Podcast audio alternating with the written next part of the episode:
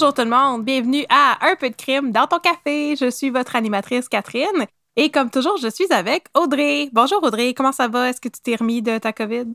Oui, je, me suis remis, ça va beaucoup mieux. Euh, par contre, je dois vous avouer, c'est la première fois que je vais lire un cas au complet depuis que j'ai eu la COVID. Fait que je vais juste mm. espérer que mes poumons vont me laisser faire cet effort digne des plus grands Olympiens si ça va pas, tu me feras un signe là, dans ton écran, puis je vais faire une joke niaiseuse. Je vais répéter une joke de François Pérez. Le temps que je boive de l'eau. Oui, c'est ça, pour bloquer le temps. Moi, je vais essayer de pas boire mon café trop fort dans le micro, parce que là, j'ai pris une gorgée, puis ça a apparemment paru, mais. C'est comme du ASMR de café. comme. Euh, ben, c'est ça qu'on fait ici. Euh, oui, c'est ça. Exactement. Fait que c'est pas si grave que ça. Voilà. Donc, aujourd'hui, nous allons parler du juge de Lille, qui est un cas qui a été demandé par beaucoup, beaucoup, beaucoup de gens, n'est-ce pas? Exactement, dont entre autres Léa, Mélissa et Elodie qui nous ont écrit personnellement qu'elles voulaient entendre ce cas.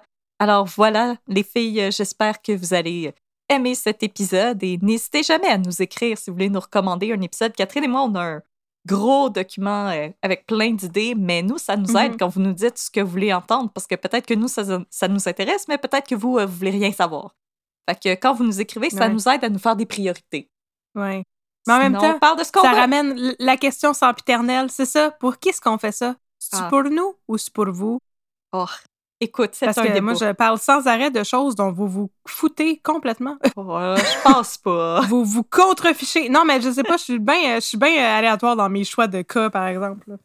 En tout cas, ben, merci beaucoup pour vos suggestions. C'est précieux pour nous parce que ça nous donne des idées aussi. C'est comme. des fois, il y a des choses dont on n'a pas entendu parler. Fait que vous nous aidez. Non, c'est ça. L'autre jour, je savais pas trop sur quoi euh, travailler. Puis que là, j'ai demandé à mon chum de regarder notre liste de, suggestions de cas, justement. Puis c'est lui qui m'a conseillé de vous parler, ce que je vais faire dans un, épisode futur, de, des nazis et de l'île d'Anticosti. Puis honnêtement, j'ai eu tellement de fun à faire cette recherche-là. Je savais même pas que j'allais avoir du fun de même. Fait que ça nous force à sortir des sentiers battus quand on a des suggestions. Ah, la vie est une aventure. Mon Dieu, je n'aurais pas pu dire mieux. Voilà. Donc, avant ce cas, je vais vous parler d'un café que j'ai acheté dans mon épicerie. Oh là là! C'était toute, une transition. Parce que mes, mes, parents sont, mes parents ont une vie bien, bien wild. Puis là, maintenant, j'ai un tout petit bébé, alors je ne voyage pas, à part euh, tasser tout mon stock de bébé au chalet à mes parents, puis après ça, retasser tout mon stock de bébé chez nous. Mais euh, mes parents, eux, ont une vie bien, bien wild. Et là, il n'y a pas longtemps, ils sont allés en voyage à Mexico. Et ils m'ont ramené du café. Et là, ils m'ont ramené deux sacs et moi, je ne parle pas espagnol. Alors, il y avait un sac avec l'étiquette rouge puis un sac avec l'étiquette verte. Puis là, j'ai réalisé quand le sac avec l'étiquette rouge était plein, là, tu sais, 90% vide. En fait, il était plein au. Tu sais, un petit, peu dans le fond, il y avait juste un petit peu de café. J'ai remarqué que sur l'autre étiquette, c'était écrit que le café était descafeinado. Oh, descafeinado. Tapa, tapa, tapa, tapa, descafeinado. Fait que je me suis dit, mon Dieu, mais est-ce que ça veut dire décaféiné? Et là, Google Translate me l'a confirmé, puis je me suis dit, mais comment je vais faire pour survivre avec un petit bébé de trois mois si je peux pas boire mes deux cafés par jour? Bon. Donc, n'écoutant que mon courage, j'ai mis mon bébé dans son transporteur à bébé, puis on a marché jusqu'à l'épicerie. Puis là, on a vu un sac de café aux magnifiques teintes bleu pastel qui a vraiment attiré mon œil.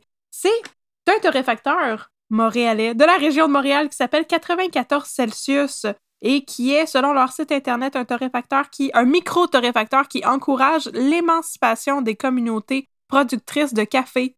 Leur slogan, c'est hashtag jamais amer, toujours juste. Oh. Et honnêtement, là, en plus d'être une belle mission, c'est un mot du bon café. C'est un café qui a des notes. Moi, j'ai le covalent qui vient, euh, qui est un, un café mix. Improvisation mix d'une durée de deux minutes. Non, mais C'est un, café qui vient du Brésil et du Pérou, donc c'est pas une torréfaction unique, c'est comme deux, deux, deux, pas deux identités, deux origines, voilà. Euh, il a des notes de chocolat noir, d'amande et de cassonade. Il s'appelle Covalent.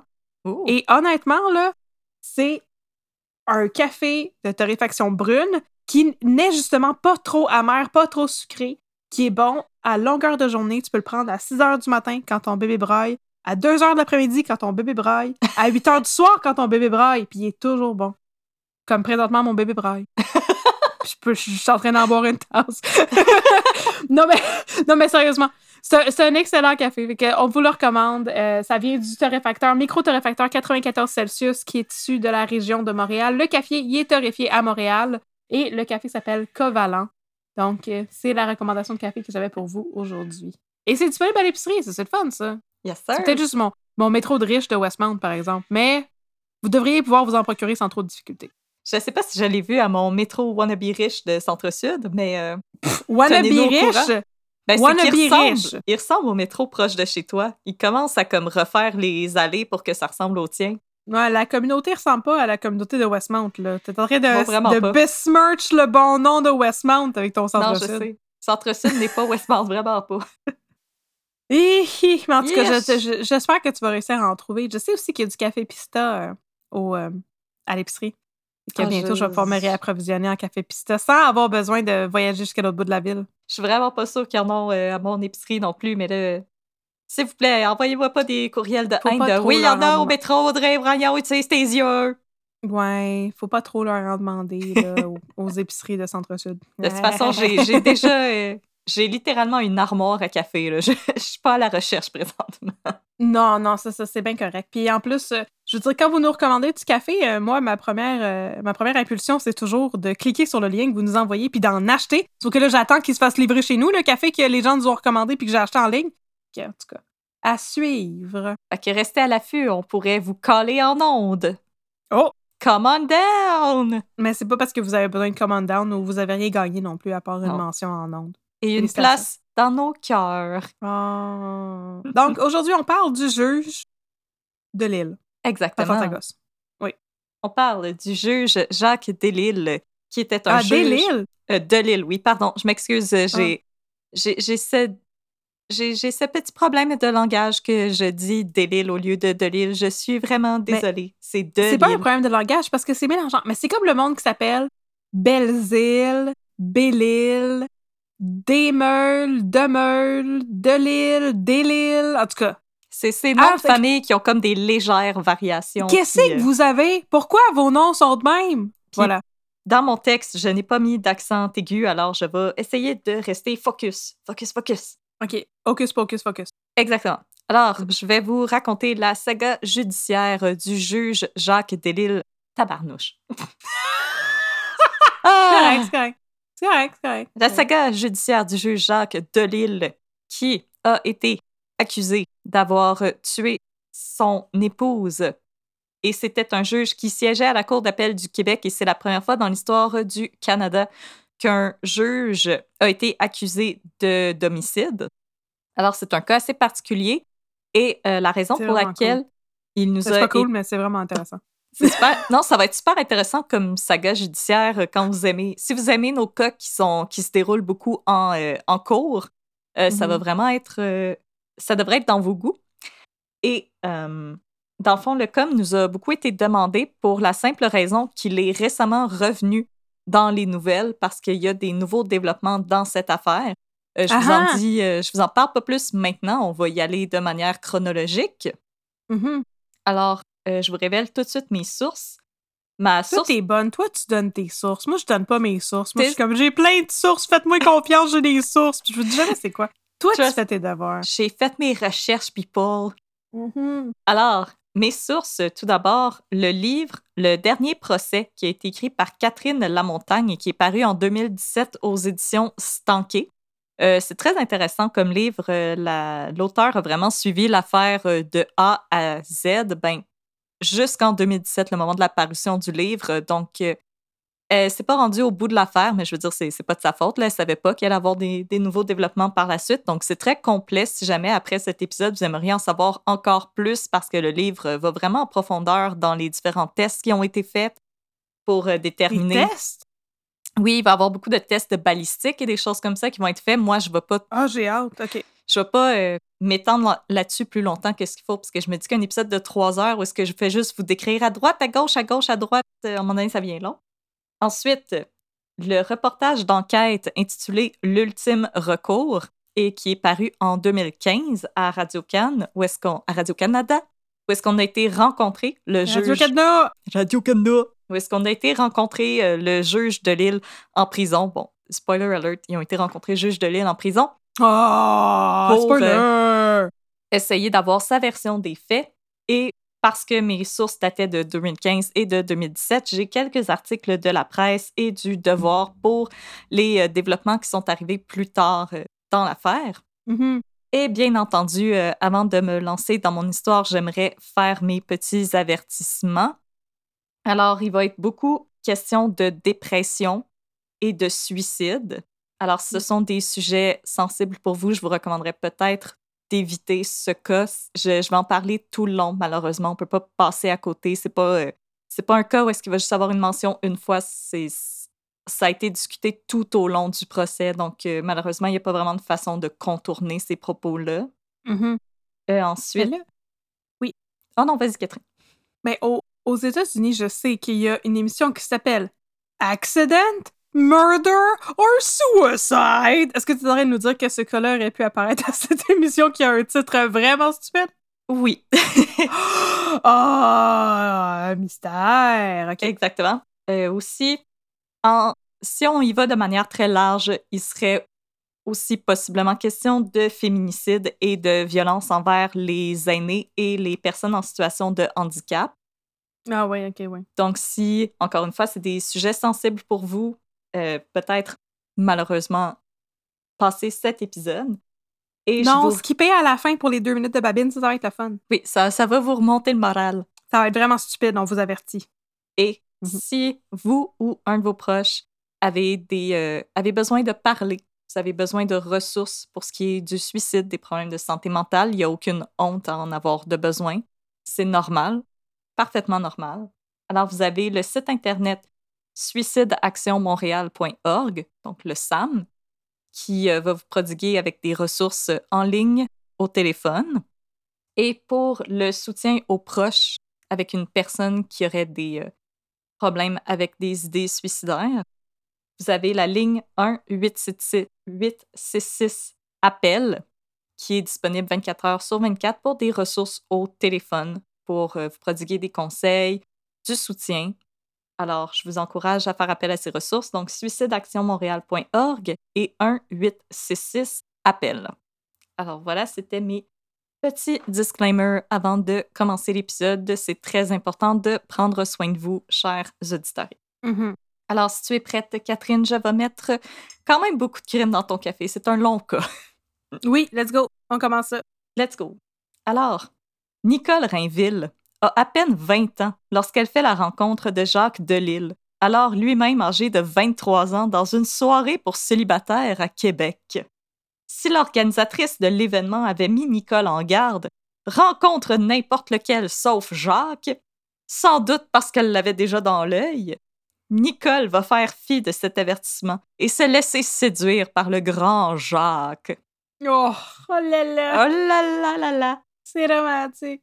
À l'époque, Rainville travaille comme secrétaire pour le gouvernement fédéral et Delille étudie en droit dans l'espoir de devenir avocat. Les amoureux se fréquentent pendant près de quatre ans, soit le temps pour Jacques de terminer ses études. En 1958, il est admis au barreau et décide de partir étudier à l'extérieur de la province pour parfaire ses connaissances et voir un peu le monde. Il va vivre un an à Paris, puis un an à Toronto. C'est une intéressante destination pour voir de par le monde. Il peut voir de par la tour du CN. Ça se limite à ça. Oh oui, du haut de la tour de CN, puis ça tourne. Mhm. Alors, Y a-t-il grand- un restaurant qui spin en haut de la tour du CN? bien sûr. Oh mon dieu, ça c'est le fun, les restaurants qui spin! Voyons donc, ça serait du gaspillage d'espace. Ça serait du gaspillage de tour qui spin. Alors, grâce aux lettres et aux coups de fil, la relation de Jacques et Nicole va survivre à la distance et le couple se marie le 17 septembre 1960. Euh, Rainville va alors quitter son emploi pour s'occuper de Hélène et Jean, les deux enfants du couple nés en 1962 et 1964. Ok, je pensais que t'étais en train de dire qu'il y avait des enfants avant de se marier. J'étais comme. Oh! Scandale! Oh non, non, non, voyons donc! Ben là, mon dieu. De son côté, Jacques Delille débute sa carrière d'avocat dans un bureau de Québec. Pour s'occuper, Nicole va commencer à s'intéresser à l'architecture et au design d'intérieur. Par ailleurs, elle va concevoir elle-même les plans pour la future maison de sa famille, ainsi que les plans du nouveau bureau d'avocat de son époux dans le Vieux Québec.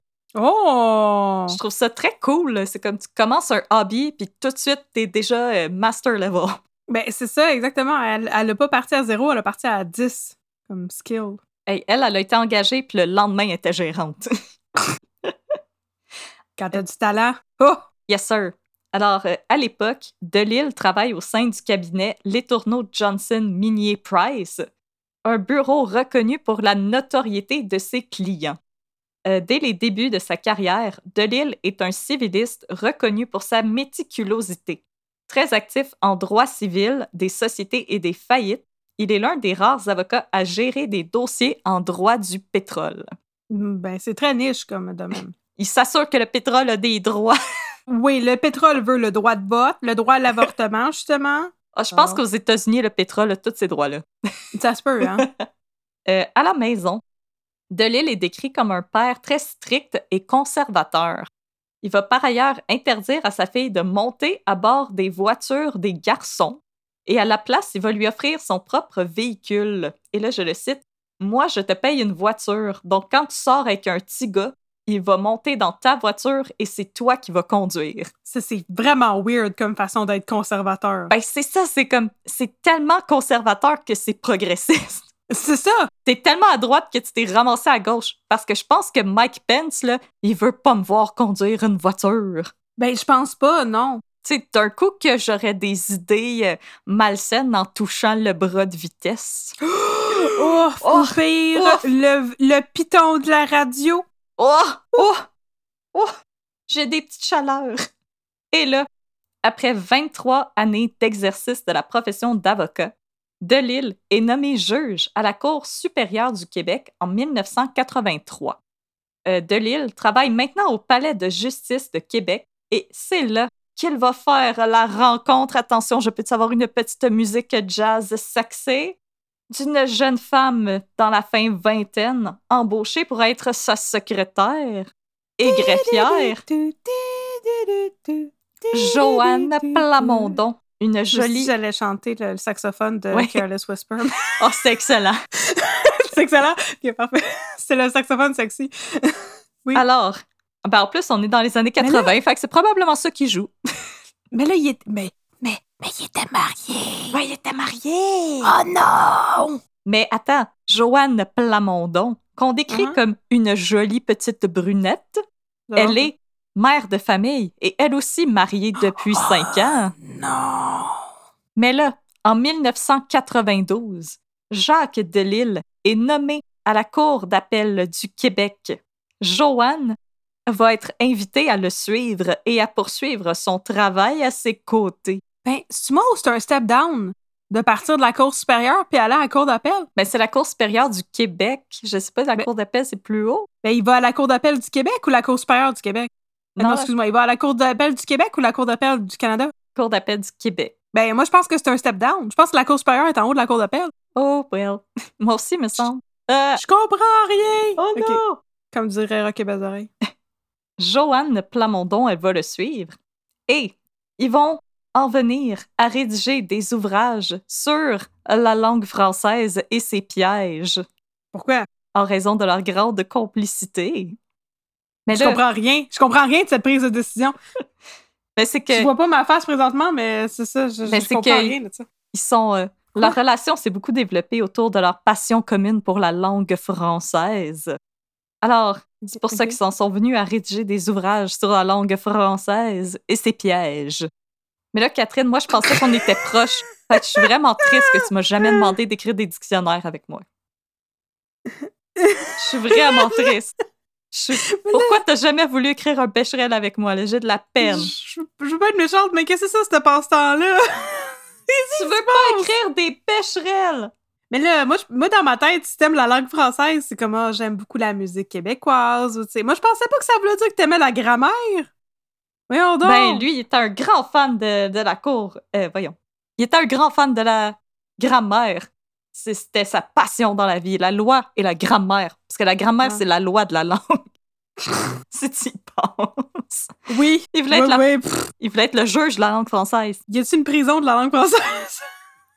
Ça, c'est pour tout le monde qui corrige le monde, ah, oui, mon Dieu. qui contourne l'argument juste pour corriger ta grammaire. Bon. Puis euh, il y a aussi l'aile pour euh, les gens qui font des jeux de mots poches. Fait que ça fait. J'ai comme ma, j'ai ma cellule réservée. Le, le pun intentionary. Exactement, c'est le penitentiary. Mhm. Alors, juge à la cour d'appel, je pense que c'est pas une surprise pour personne. C'est une job pas mal exigeante, tu sais. Mhm, mhm. Et Jacques quitte souvent le condo qu'il partage avec Nicole vers 6h30 du matin et ne, et ne revient souvent pas avant 8 h du soir et doit parfois même se rendre à Montréal pour y entendre des causes. Puis les enfants ayant maintenant quitté le domicile familial, Rainville, elle va parvenir à rester occupée et à conserver une bonne vie sociale en invitant les femmes du voisinage à jouer au bridge, au Scrabble ou à prendre le thé. Mon Dieu, son... il était bourgeois rare, ce monde-là. Ouais. Mais des, mais des fois, toi puis moi, on passe l'après-midi à boire du café puis à jouer au, à jouer au Oui, mais- oui, mais c'est ça l'affaire. Nous autres, nous autres, on est, on est des ouvrières. On boit du café, puis on joue au crib. Eux autres Yes, jouent au bridge et boivent du thé. C'est un autre, le bridge, c'est tellement compliqué. Mon chum, ça fait comme tellement longtemps qu'il essaye d'apprendre le bridge. I don't Mais understand. Ben, ça a l'air compliqué, effectivement. C'est un jeu de levée, c'est ce que j'ai compris. Moi, j'aime plus jouer au canasta. Moi, j'aime jouer à la petite. C'est bon, ça? Ouais, Ah. non, c'est ça. C'est tout ça pour dire qu'ils appartiennent pas à la même classe. Je pense que les classes socio-économiques sont, sont pas la même classe que socio-économique que nous autres. Non, c'est des gens très, très, très privilégiés. Ça paraît que j'aime la langue française. Je m'exprime si bien. Ben oui, Jacques, euh, Jacques Delisle, là, il est en train de nous écouter, puis il est comme, Ah, ces deux jeunes Ah demoiselles, oui, elles ah, sont le- incroyables. Avec sa phrase sur la classe socio-économique, c'était tellement bien dit. Bravo! Admirables. Ah, yeah!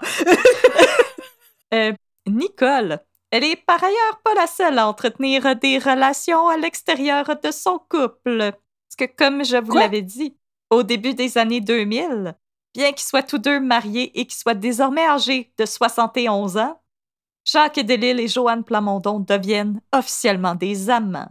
En Mais plus est-ce que- tu as dit que Nicole, la femme de Jacques, a aussi des amants? Non, elle a juste des amis. Ah, ok, c'est ça que tu voulais dire. Bon, pardon. Je pensais que j'avais manqué Non, un bout. Je viens de lire ma phrase moi aussi, puis j'étais comme, oh, ouais, c'est pas une bonne phrase. non, Audrey, non. Ok, donc qu'est-ce qu'ils ont fait, euh, Joanne Plamondon et Ils sont euh, maintenant- Jacques, euh, Au début des années 2000, ils sont officiellement amants. Ah. Avant, il, il, y avait, il, il a passé une feuille qui dit Voudrais-tu être ma maîtresse? Oui, non, peut-être. Peux-tu cocher la réponse puis elle, elle a coché oui. Comment tu fais pour devenir officiellement l'amant à quelqu'un? Je, je, je sais pas. D'accord. J'imagine que c'était toujours officieux quand t'étais l'amant à quelqu'un. j'imagine que tu passes à l'acte. Mais il avait pas déjà passé à l'acte? Non, il écrivait des ouvrages sur la langue française. Oh, excuse-moi, je pensais que c'était un euphémisme. Non, il écrivait vraiment des ouvrages sur la langue française. je pensais qu'ils couchaient ensemble aussi. Ok, bon. Non, il écrivait, des, il écrivait le pécherel. Bon, il écrivait Becherel. Fait que lui, il était comme euh, Tu veux-tu étudier la langue française, wink wink? Puis elle était comme Oh yeah. Puis quand elle est arrivée, il y avait juste plein de dictionnaires puis de pécherels. Mhm. Il était comme Allez, on fait des tables de conjugaison. Maintenant, nomme-moi tous les verbes qui se conjuguent sur la base du verbe mentir. Go T'as 30 secondes. Car on vit dans le mensonge. Voici un texte. Tu as pas 5 minutes pour trouver toutes les fautes. Bon, oui. C'était son Donc là, ils sont, ils sont officiellement Des amants. dans la- dans l'adultère. Des adultérés. Et lui, là, dans les 70 ans, et Madame A, dans la quarantaine. Oui, mais c'est pour ça que ça existe, la petite pilule bleue. Oh, la petite pilule bleue en forme de losange. Ah, dont j'ai oublié le nom à cause de mon mom brain. Is the Viagra. Oh, it is the Viagra. Thank you. It is like the Niagara, but it is Viagra.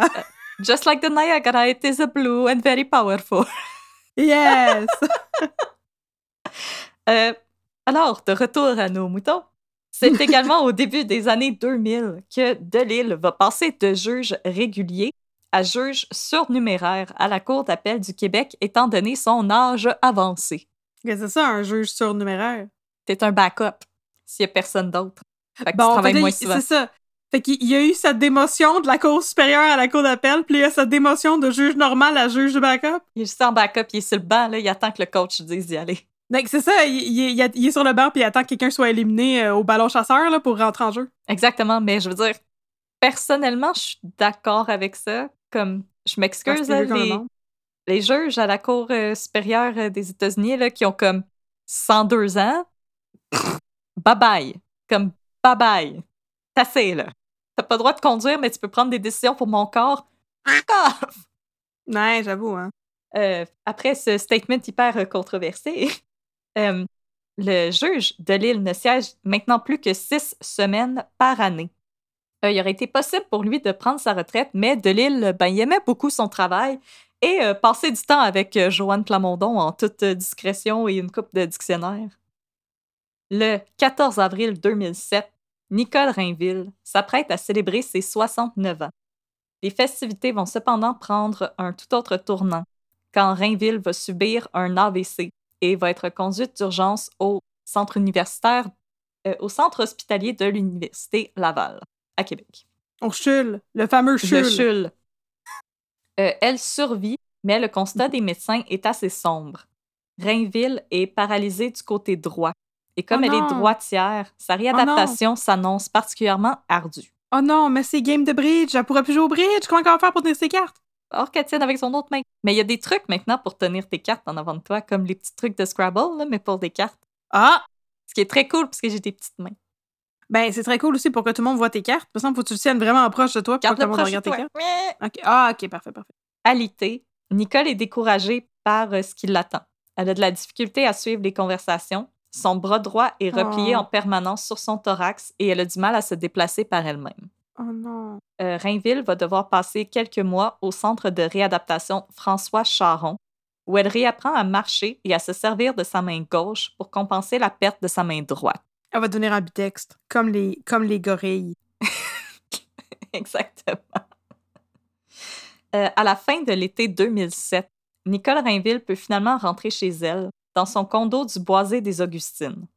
Moins enjouée et aux prises avec une vie sociale plus limitée et Catherine qui s'en va sur Google Maps, Comment tu l'as deviné? oh, c'est c'est quelque chose auquel toi et moi, on n'habitera jamais. Pour vrai, je vais aller sur Google Street View. Il tabarnouche! Oh! Non, Oh, on oh. n'habitera jamais là, ma très chère. Il y a les maisons avec les colonnes en avant. Exactement. aïe aïe! Des... Oh mon dieu. C'est un salaire de juge pour vivre là ou de joueur de hockey. Mon dieu, il y a juste deux maisons sur le boisé des Augustines. Euh, Nicole Rainville est maintenant moins enjouée et aux prises avec une vie sociale beaucoup plus limitée. Elle va toutefois quand même parvenir à retrouver une partie de sa vie d'avant l'accident et elle va pouvoir accompagner son mari au restaurant et va même partir en croisière. Euh, le nouveau handicap de Nicole va aussi bouleverser le quotidien de Jacques Delisle, qui va multiplier les efforts pour s'occuper de sa femme. Il va l'habiller, la coiffer, lui faire à manger, l'aider à se déplacer. Euh, tout ça en continuant de siéger à la cour d'appel et à fréquenter Joanne Plamondon en cachette. Ouais, ben c'est pas parce que ta femme a fait un AVC que tu vas en revenir d'avoir une maîtresse. eh non, là. Alors, Bon, j'ai la tristesse infinie de vous annoncer que Google Maps ne me permet pas d'aller voir de quoi ont l'air les deux maisons du boisé des Augustines. Ma journée est scrap. Bon, voilà. Et là, elle va être scrap encore plus quand je vais te dire que le 30 avril 2009, quelques jours avant ses 74 ans, Delille va se rendre à l'évidence. Nicole requiert maintenant des soins à temps plein et il n'a plus le choix de prendre sa retraite pour s'occuper de son époux. En vidant son bureau situé au quatrième étage du Palais de justice de Québec, il va retrouver un petit coffret dont il avait oublié l'existence. Dans le coffret, il va trouver un pistolet qui lui avait été offert en cadeau à l'époque où il chassait régulièrement. Surpris et désemparé parce qu'il ne savait pas comment se départir d'une arme non enregistrée, il décide de rapporter l'arme avec lui dans le condo qu'il partage avec Nicole et où ses petits-enfants le visitent régulièrement. Je tenais à souligner que c'était vraiment une décision de schnout. Mais toute cette succession d'événements est weird. Ah, Je sais. Moi aussi. Tout ça sonne très improbable. Je pense que je, Il retrouve un gun qui se rappelait pas qu'il y avait. Pas enregistré. OK. Qu'est-ce que je fais avec ça? Mais Euh. j'avoue que si je trouvais un gun chez nous, je saurais pas quoi faire avec. Je ferais ça peux en ça. ciboire. Ouais, moi aussi. J'ai zéro idée de pourquoi il y aurait un gun chez nous. Zéro. Euh, malgré sa retraite, Delille va continuer à fréquenter Joanne Plamondon, euh, surtout pour peaufiner leur fameux ouvrage sur la langue française qu'ils n'avaient pas eu le temps de terminer. Non, ce n'est pas un euphémisme. Leurs rencontres sont... Non, mais c'est-tu une joke que tu fais? Est-ce qu'ils ont vraiment écrit Oui! la langue française? Oui, ils faisaient des ouvrages sur la langue française ensemble. Ah oui, non. OK. Écoute, il y a des couples qui sont des swingers, puis il y a des couples qui écrivent des dictionnaires.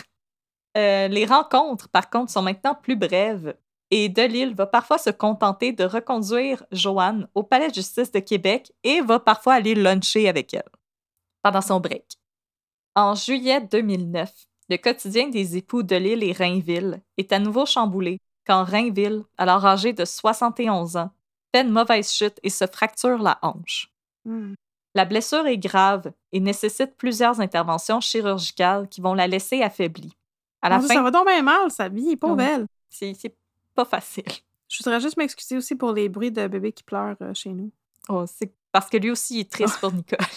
Il est, il est- il est triste que je sois en train de podcaster au lieu de m'occuper de lui. Mais inquiétez-vous pas, il est pas tout seul. là. Vous avez pas besoin d'appeler à la DPJ. Son, son père s'en occupe. Là. Il est juste très enthousiaste. Oui, c'est ça. Il est juste. Il pratique ses poumons. Voilà, Ah! Bon. exprime-toi! Mais c'est ça, pauvre, pauvre, euh, pauvre Nicole Rainville. Euh, à la fin du mois d'août, c'est une nouvelle période de réadaptation qui va s'amorcer pour la septuagénaire. Nicole Rainville maigrit à vue d'œil et elle craint de rentrer chez elle et d'être laissée à elle-même. Elle va alors songer à être admise dans une résidence adaptée pour éviter d'être un fardeau pour sa famille. Sans en glisser un mot à son beau-frère, c'est Pauline Rainville, la sœur cadette de Nicole, qui va faire des visites dans des résidences privées pour y placer sa sœur. À la fin du mois de septembre, Rainville peut enfin mettre du poids sur sa jambe du côté où sa hanche avait été fracturée et elle peut parcourir une distance d'une trentaine de mètres avec son déambulateur. Malgré le souhait qu'elle avait exprimé d'aller vivre en résidence adaptée, Rainville va retourner au condo qu'elle partage avec son mari le 30 octobre. Elle n'y restera que quelques jours à peine. Le 12 novembre 2009, le 911 reçoit un appel en provenance du 2201 chemin Saint-Louis dans le quartier Syrie, un quartier aisé de la ville de Québec. Madame, j'arrive à la maison. Ma conjointe s'est enlevée la vie. Qu'est-ce que je fais? À l'autre bout du fil, Jacques Delisle est à bout de souffle. Quand la répartitrice demande à l'ex-juge de lui expliquer ce qui s'est passé, celui-ci réplique qu'il l'ignore. La répartitrice tente alors de lui poser des questions plus précises au sujet de l'état de son épouse. À l'autre bout du fil, Delisle paraît un peu nerveux au moment de répondre. J'arrive à la maison, et puis il y avait un revolver à côté d'elle. La dame du 911 questionne par la suite le juge à la retraite sur les raisons qui auraient pu pousser sa femme à s'enlever la vie. Delisle évoque les dernières années de la vie de Rainville, des années marquées par la souffrance et la dépression. Deux minutes 25 secondes plus tard, l'appel se termine après que la répartitrice ait informé Delisle que les policiers et les ambulanciers sont en route. Les agents Jean-François Bégin et Richard Laure du SPVQ sont les premiers à se rendre au domicile de Jacques et Nicole. Il est maintenant 10h39. Ça fait 13 jours que Nicole Rainville est revenue à son domicile après son séjour en centre de réadaptation. Au moment d'accueillir Bégin et Laure, Delise se présente comme étant un juge à la retraite et leur livre sensiblement le même discours que celui qu'il avait tenu à la répartitrice du 911. Calme, il soutient que sa femme s'est enlevé la vie avec une arme à feu qui lui appartenait. Il explique également s'être disputé avec sa conjointe ce matin-là. Avec ses difficultés à se déplacer, Nicole Rainville avait accidentellement uriné sur ses vêtements et le ton avait monté entre les époux. Après leur dispute, Delisle aurait quitté le condo vers 9h30 pour aller faire des courses puisque leur fille Hélène devait luncher avec eux ce midi-là. Delisle s'est rendu dans une petite épicerie fine du quartier, chez Roset, pour acheter deux contenants de salade. C'est à son retour qu'il aurait fait la découverte. Accompagné par Delisle, les deux Attends, policiers... attends. Il est quelle heure quand il revient? euh, Détective 10h30. Catherine est sur le cas. Ah, OK, OK. Accompagnés par Delisle, les deux policiers se rendent au condo situé au sixième étage de la bâtisse. Une fois arrivés, ils demandent à l'ex-juge de patienter dans le corridor. À l'intérieur, la scène est sans équivoque. Le condo est à air ouverte, alors les policiers aperçoivent tout, tout de suite le corps de Rainville allongé sur le divan du salon. La dame de 71 ans est étendue sur le dos, son côté gauche faisant face aux policiers, sa tête reposant sur un oreiller blanc maculé de sang. Malgré la distance, les agents distinguent un trou à la tempe gauche. Le bras gauche pend, le bras droit est replié sur sa poitrine et les doigts sont crispés. son déambulateur se trouve à proximité du divan. C'est Richard Laure qui vérifie l'état de Rainville. Il cherche un pouls, un souffle, en vain. Il appuie fermement sur son sternum, mais elle ne réagit pas. Le policier constate la plaie à la tête, mais ne trouve pas d'orifice de sortie. Au sol, Laure trouve une arme à feu dont le chargeur a été retiré, mais une balle est toujours dans la chambre. Une douille repose sur une petite table située à l'extrémité du divan et de la musique classique joue. Sur la table du salon, les policiers trouvent également une lettre rédigée à la main.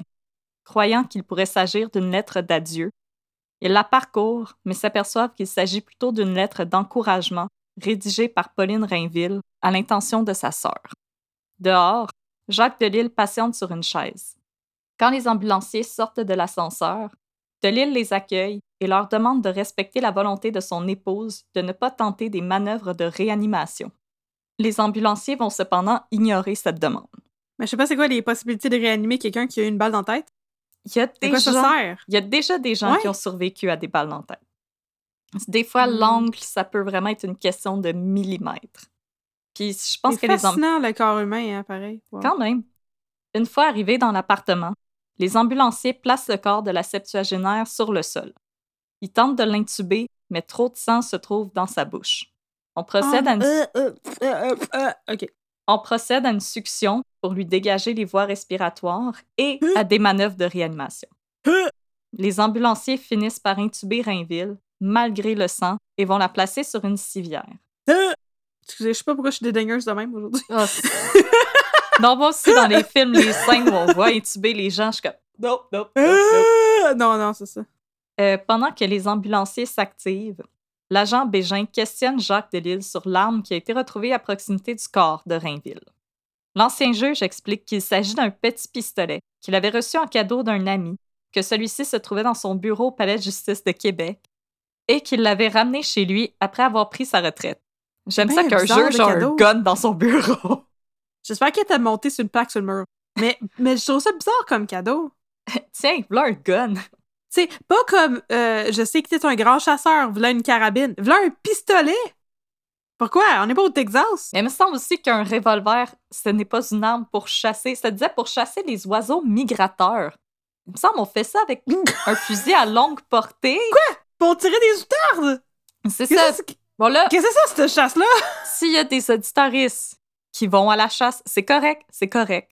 Moi, je connais Ben, rien. Moi-même, je suis déjà allée à la chasse, mais je pense pas que tu tires des outardes dans les champs. je connais pas les J'ai armes jamais à entendu feu. parler de cette chasse-là. Je connais absolument rien aux armes à feu. Donc, euh, si ça se peut de partir à la chasse avec un petit revolver, écrivez-nous, parlez-nous-en, mais confirmez, est-ce qu'on tue vraiment des oiseaux avec un petit pistolet?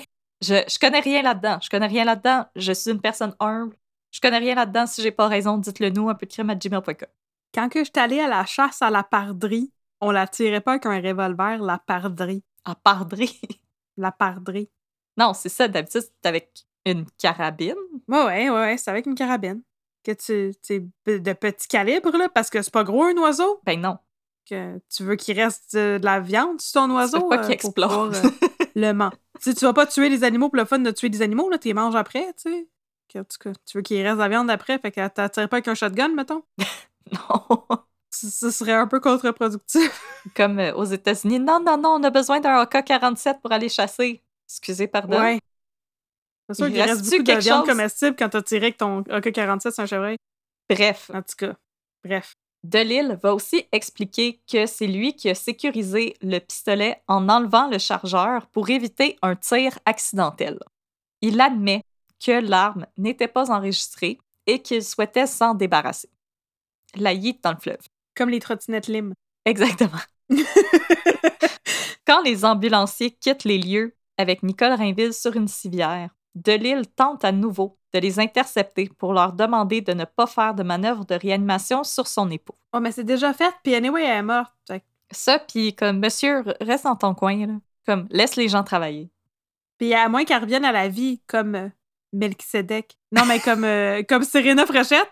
Ben, je veux dire. euh, en tout cas, à ce stade-ci, moi, je, je, je, je, je gagerais pas trop sur les tentatives de réanimation. là.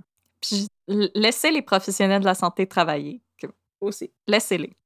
Les ambulanciers vont toutefois à nouveau ignorer la demande et vont quitter l'immeuble via l'ascenseur. Il est maintenant 11h13 et de précieuses minutes se sont écoulées depuis l'appel logé au 911. L'agent Laure tente de rassurer un Jacques Delisle profondément offensé en lui expliquant que les ambulanciers suivent les procédures habituelles. Le visage sombre, l'ex-juge se confie au policier. Je je le cite. Ne savez pas comme c'est dur de s'occuper de quelqu'un qui n'a pas toute son autonomie. Laure l'écoute sans dire un mot. Delille lui dit que sa perception des choses a beaucoup changé depuis l'AVC de sa femme. Qu'avant, quand il voyait une personne en fauteuil roulant, ne saisissait pas vraiment l'implication des proches auprès de cette personne. L'homme poursuit en déclarant que ce n'était pas ainsi qu'il avait envisagé sa retraite. Il dit également regretter la dispute du matin, au cours de laquelle ses mots auraient dépensé sa pensée. Je ne l'ai jamais brassé, je l'ai jamais fait, mais je me suis demandé, est-ce que ça va finir un jour tout ça? Ce sont peut-être pas les mots que tu veux dire à des policiers. Au centre hospitalier de l'Université Laval, Jacques Delille est mené par les policiers au salon des familles, où sa fille Hélène le rejoint bientôt. Sur place, Delille tente à nouveau de faire appel à une infirmière afin qu'on ne, tente pas des manœuvres de réanimation sur Nicole Rainville. Oh my god, lâche le morceau, dude. Mais elle ne lui prête aucune attention. Puis tu sais même pas si c'est l'infirmière qui travaille sur ton cas, comme laisse-la tranquille. Ouais, c'est ça. Elle a rien demandé, l'infirmière. Dans l'intervalle, Jean Delille fait son arrivée et exige de pouvoir voir sa mère, demande qui lui sera refusée. Aussitôt, l'homme s'emporte et déplore le manque d'empathie du personnel soignant. Quelques minutes plus tard, un médecin va à la rencontre de la famille pour leur annoncer le décès de Nicole Rainville. Sous le choc, Jacques et son fils demeurent silencieux et Hélène, dont le mari venait d'arriver, va perdre connaissance. Vers midi, le technicien Denis P. Turcotte procède à l'examen de la dépouille de Nicole Rainville. Il remarque la blessure à la tempe, le bras droit de la femme recroquevillé contre sa poitrine. Il se concentre ensuite sur la main gauche, où il trouve une tache de fumée noire de la grosseur d'une pièce de 10 sous, laissée par la poudre, sans doute provenant du canon du pistolet. La tache est située à environ 2 cm sous l'auriculaire, à l'intérieur de la main. En 17 années d'expérience, Turcotte n'a jamais vu quelque chose de ce genre. Un peu avant 13 heures, les enquêteurs José Lajeunesse et Yves Simard se rendent au centre hospitalier afin de rencontrer Jacques Delisle. Aussitôt, celui-ci déclare aux policiers qu'il connaît ses droits, qu'il n'est pas obligé de leur parler, mais qu'il est prêt à le faire ici et tout de suite. C'est louche comme déclaration, ça. Puis pour un juge, c'est un peu bizarre. Euh, surpris par la proposition et trouvant le contexte inapproprié, Ah Genre, les enquêteurs refusent. Ils prennent cependant les coordonnées de tous les membres de la famille et en profitent pour informer Delille qu'il ne peut pas rentrer chez lui pour l'instant parce que le service d'identification judiciaire de la police de Québec est sur place pour étudier la scène. Ben oui, c'est devenu une scène de crime. Voilà. Est-ce que c'est un accident, un meurtre ou un suicide?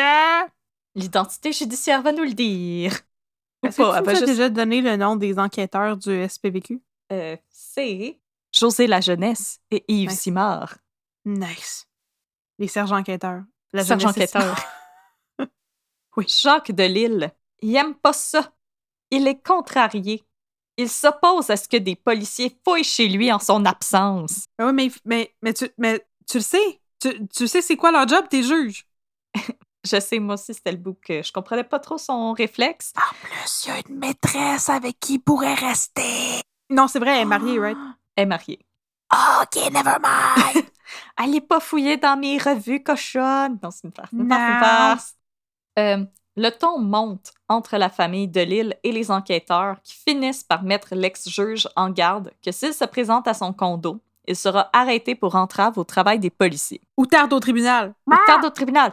Oui. Excédé, Delille s'exclame Je sais ce que vous pensez, mais je ne l'ai pas tué. On pensait pas ça, mais là, on le pense, monsieur de Lille. OK, la réponse à la question que j'ai pas posée. Ouais, c'est ça. Je, je vous ai-tu demandé ça, vous? euh? Les enquêteurs sont sidérés par les propos de l'homme nouvellement veuf. À aucun moment, ceux-ci ne l'a fait soupçonner de quoi que ce soit. Mais là, on le soupçonne! Hmm. Les enquêteurs se contentent de laisser leurs coordonnées à Jacques Delisle, qui les informe qu'il refuse de se rendre au poste afin de leur donner sa version des faits, mais qu'il est ouvert à les rencontrer à son domicile. Écoutons, euh, entrer à une enquête, dude, t'es obligé. Exactement. À nouveau. Coopère donc un petit peu, là. Et là, à nouveau, on lui rappelle que ça ne sera pas possible parce que l'identité judiciaire est chez lui. Est-ce qu'il a demandé encore euh, à, à ce qu'il n'y ait pas de tentative de réanimation sur sa femme? Là? Parce qu'on dirait qu'on commence à se répéter dans cette histoire-là pour Oui. des raisons qui m'échappent. Euh, il va le demander au prêtre pendant les funérailles. Oui, Mais en tout cas, ma femme m'a demandé Non, non, monsieur Delille, on vous l'a déjà dit, vous pouvez pas retourner chez vous. Coudon. Euh, Il, il est bien il est bien poireau. une Hein? fois de retour Une à belle la expression. Il est bien poireau.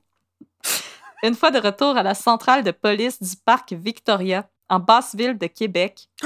le- Pas le parc Victoria! Oui, C'est là qu'avait été retrouvée Blanche Gorneau! exactement. Toutes, les voyons pistes se croisent. Tout est dans tout. Merveilleux. Le cellulaire de José la jeunesse sonne. À l'autre bout du fil, Jacques Delisle l'informe qu'il serait ce que les enquêteurs fouillent son condo, mais seulement en sa présence. Mais ils sont déjà là! Ils sont déjà là! Sera la réponse de José la jeunesse. Elle est une sainte, cette femme! Elle est tellement patiente! Elle va dire, comme Catherine, et raccrocher. Aux alentours de On n'a 17 pas besoin de votre permission! C'est nous qui donnons les permissions! Monsieur, on, On est, est la, la police. Et vous êtes un juge. Pourquoi faut que je vous explique ça, là? C'est comme si je suis en train d'expliquer les Oh! règles du hockey au capitaine de l'équipe des Canadiens, là. Allô, là. Ouais, mais ça, c'est pas clair que les Canadiens connaissent les règles du hockey. Oh! Ça fait 30 ans qu'on n'a pas gagné la coupe. La dernière fois qu'on a gagné la coupe, c'était juste avant que ma soeur naisse. Moi, je dis qu'il y a un lien. On pitch ma soeur dans un volcan. Ça prend un sacrifice humain pour s'attirer les, les, les faveurs du dieu de la Coupe Stanley. C'est une farce, petite sœur. Tu le sais que je t'aime. Ah bon. Aux alentours de 17 heures, et face à l'accumulation des éléments suspects, la division des crimes majeurs décide de prendre l'enquête en main. Simon Chouinard est Pas une désigné... seconde trop tôt, à mon avis. Non. Simon Chouinard est désigné comme enquêteur responsable du dossier avec son partner, Guy Carrier. Oh, l'agent enquêteur Chouinard et, Cartier, et Carrier. Exactement. Yes. Parce que déjà, l'hypothèse du suicide est de moins en moins probable. De retour au condo partagé par Jacques et Nicole, les traces de la mort de cette dernière sont toujours intactes. Le condo de quelques pièces sera analysé de fond en comble. Aucune trace d'effraction n'est constatée. Rien n'a été déplacé, rien n'a été volé. Aux éléments déjà connus des policiers va s'ajouter la présence d'une petite boîte brune qui contenait le pistolet, déposé sur une petite table dans l'entrée, Près d'elle, les deux contenants de salade que Delille a achetés chez Roset. Et dans la penderie de la... Quelle sorte de salade? Un macaroni, peut-être? Salade de chou crémeuse. crémeuse traditionnelle, Ah! ah, ah! mais version Oh. bourgeois.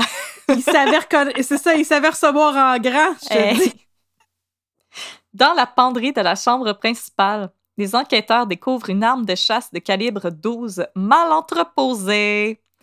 Sont également trouvées les nombreuses ordonnances pour traiter l'état de santé de Nicole Rainville. Les policiers vont alors trouver étrange que cette femme avait voulu se suicider, qu'elle l'ait fait par arme à feu plutôt qu'en ingérant des pilules.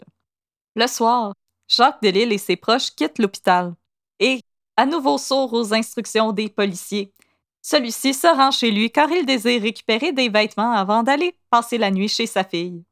Une policière lui bloque le chemin en réitérant qu'il ne peut entrer en raison de l'enquête en cours. Ah! Mais c'est la première fois qu'on qu'on m'informe de ça. Voyons donc! Furieux, Delille quitte les lieux en annonçant qu'il compte revenir tôt le lendemain matin. Sentant les soupçons peser sur lui et sachant que la possession d'une arme prohibée et chargée lui fait risquer trois ans de prison, Delille décide de contacter Maître Jacques Larochelle, un avocat qui avait plaidé à de nombreuses reprises devant lui. Étant donné la probabilité que des accusations soient déposées contre lui, Delille met sa famille au courant des démarches et la famille va décider de ne répondre à aucune question des policiers. OK. Le lendemain, 24 heures après le décès de Nicole, Jacques retrouve Joanne Plamondon, sa maîtresse, à leur lieu de rencontre habituel à proximité de la bibliothèque Gabriel Roy, à quelques minutes à pied du Palais de justice de Québec. Oh, ben là, attends, je vais aller regarder. Est-ce que tu as regardé c'est quoi les hotspots autour de ça? Euh, non, pas vraiment, mais ils se rencontraient vraiment à la bibliothèque pour travailler sur leurs ouvrages de langue française. Ah! Delille semble bouleversé. Il informe Joanne que quelque chose de terrible s'est produit, qu'il a retrouvé Nicole sans vie le jour précédent. Il informe alors Joanne que tant que l'enquête sera en cours, ils ne pourront plus se voir. Cinq jours après le drame, les policiers commencent à questionner la famille. Jean Delille, le fils du couple, refuse de laisser les policiers entrer chez lui. Il affirme n'avoir rien à cacher, mais désire faire son deuil en paix et se préparer pour les funérailles. Il a l'impression que les policiers cherchent à tout prix à accuser quelqu'un dans cette histoire. Ils se sont-tu donné le mot pour être louche, cette famille-là, ou quoi, là? Jean Delille, dans tous les personnages que j'ai croisés en faisant mes recherches, Ouais. est le candidat numéro un pour une claque à gueule. Mais c'est parce qu'ils s'en rendent pas compte de quoi ça a l'air. Je, honnêtement, les agissements sont tellement étranges. Je pense qu'ils se rendent pas compte d'à quel point ils ont de l'air encore plus coupables. Mais c'est ça, exactement. Ça a l'air. On dirait que c'est un cover-up. On dirait qu'ils essaient de protéger Jacques Delille. Exactement. Mais voyons donc. Hélène Delille, la fille du Ça aurait couple. pris la sergent-enquêteur Catherine pour euh, leur dire ça. Exactement. Mhm. Hélène Delille, la fille du couple, se montre un peu plus bavarde. Elle refuse elle aussi de laisser entrer les policiers, mais elle va leur fournir quelques informations. Elle les informe que pour elle, Nicole Rainville, elle est décédée à la suite de son AVC en 2007. Ah, c'est pas fin, ça? Non, pas vraiment. Elle Je dire, elle est encore vivante. Mais Euh. elle, était- elle avait, elle avait toutes ses, ses- ses capacités euh, cognitives, là, à ce moment-là. Oui, mais comme elle était quand même un peu au ralenti. Tu sais, elle, elle l'entendait, mais elle avait de la misère à répondre. Ouais, mais elle comprend ce qui se passe. Mais elle c'est comprenait ce qui se passait. C'est ça, c'est pas comme ma grand-mère qui avait l'Alzheimer puis des fois elle nous reconnaissait pas là, je veux dire, ben c'est pas mal terrible comme chose à dire sur quelqu'un qui Non. justement est encore euh, lucide puis tout là. Non, non, elle était lucide, c'était l'esprit était tout là, le corps était plus là. Dans mon cœur, ma mère était morte depuis deux ans. Ben voyons donc. Non, je sais, c'était quelque Oh, chose de très froid à dire. Ben là, oui, je trouve ça assez, ça- je trouve ça assez épouvantable comme affirmation. Euh, elle va dire que si elle n'a jamais entendu sa mère formuler des idées suicidaires, que celle-ci se plaignait souvent de sa situation. Ben avec raison. Moi je me plains de ma situation puis elle est bien moins pire que la sienne. Et euh, à la fin de la conversation, elle va implorer les policiers. Elle a déjà perdu sa mère, elle ne veut pas aussi perdre son père. À Montréal, au laboratoire des sciences judiciaires et de médecine légale, c'est le docteur André Bourgault qui s'occupe de l'autopsie de Nicole Rainville. Parmi ses observations, Bourgault note une plaie d'aspect étoilé sur la tempe gauche de Rainville. La forme laisse croire à un coup tiré à bout touchant. J'allais dire un coup donné avec un tournevis étoile. Tournevis, la bout gros bout. Touchant. OK, fait que le canon appuyé vraiment contre la tête. Ouais, touchant étant quand on touche la surface et portant étant quand on est à distance. Ah ouais? Oui, quand on dit tirer à bout portant, c'est que c'est à distance. C'est intéressant d'apprendre plein de choses. Ben là, mais ça! Il paraîtrait que Ah. quand on tire à bout euh, portant, ça fait une plaie plus ronde. Parce que la, la peau est moins déchirée par l'impact. C'est donc bien fascinant. À la radiographie, deux images internes de la tête sont prises et vont permettre de localiser la balle dans la partie arrière droite de la tête. Le pathologiste tourne ensuite son attention vers la fameuse paume gauche de Madame Rainville, où Mhm, du noir de fumée s'est déposé. Le mhm. docteur Bourgault conclut à une contamination à partir du dépôt principal.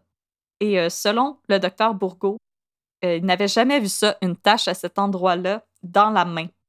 Selon lui, ce qu'on voit parfois dans les cas de suicide, c'est que les gens vont enrober le canon de l'arme avec une main pour l'appuyer sur leur front Ouais, ouais. et presser la détente avec l'autre main.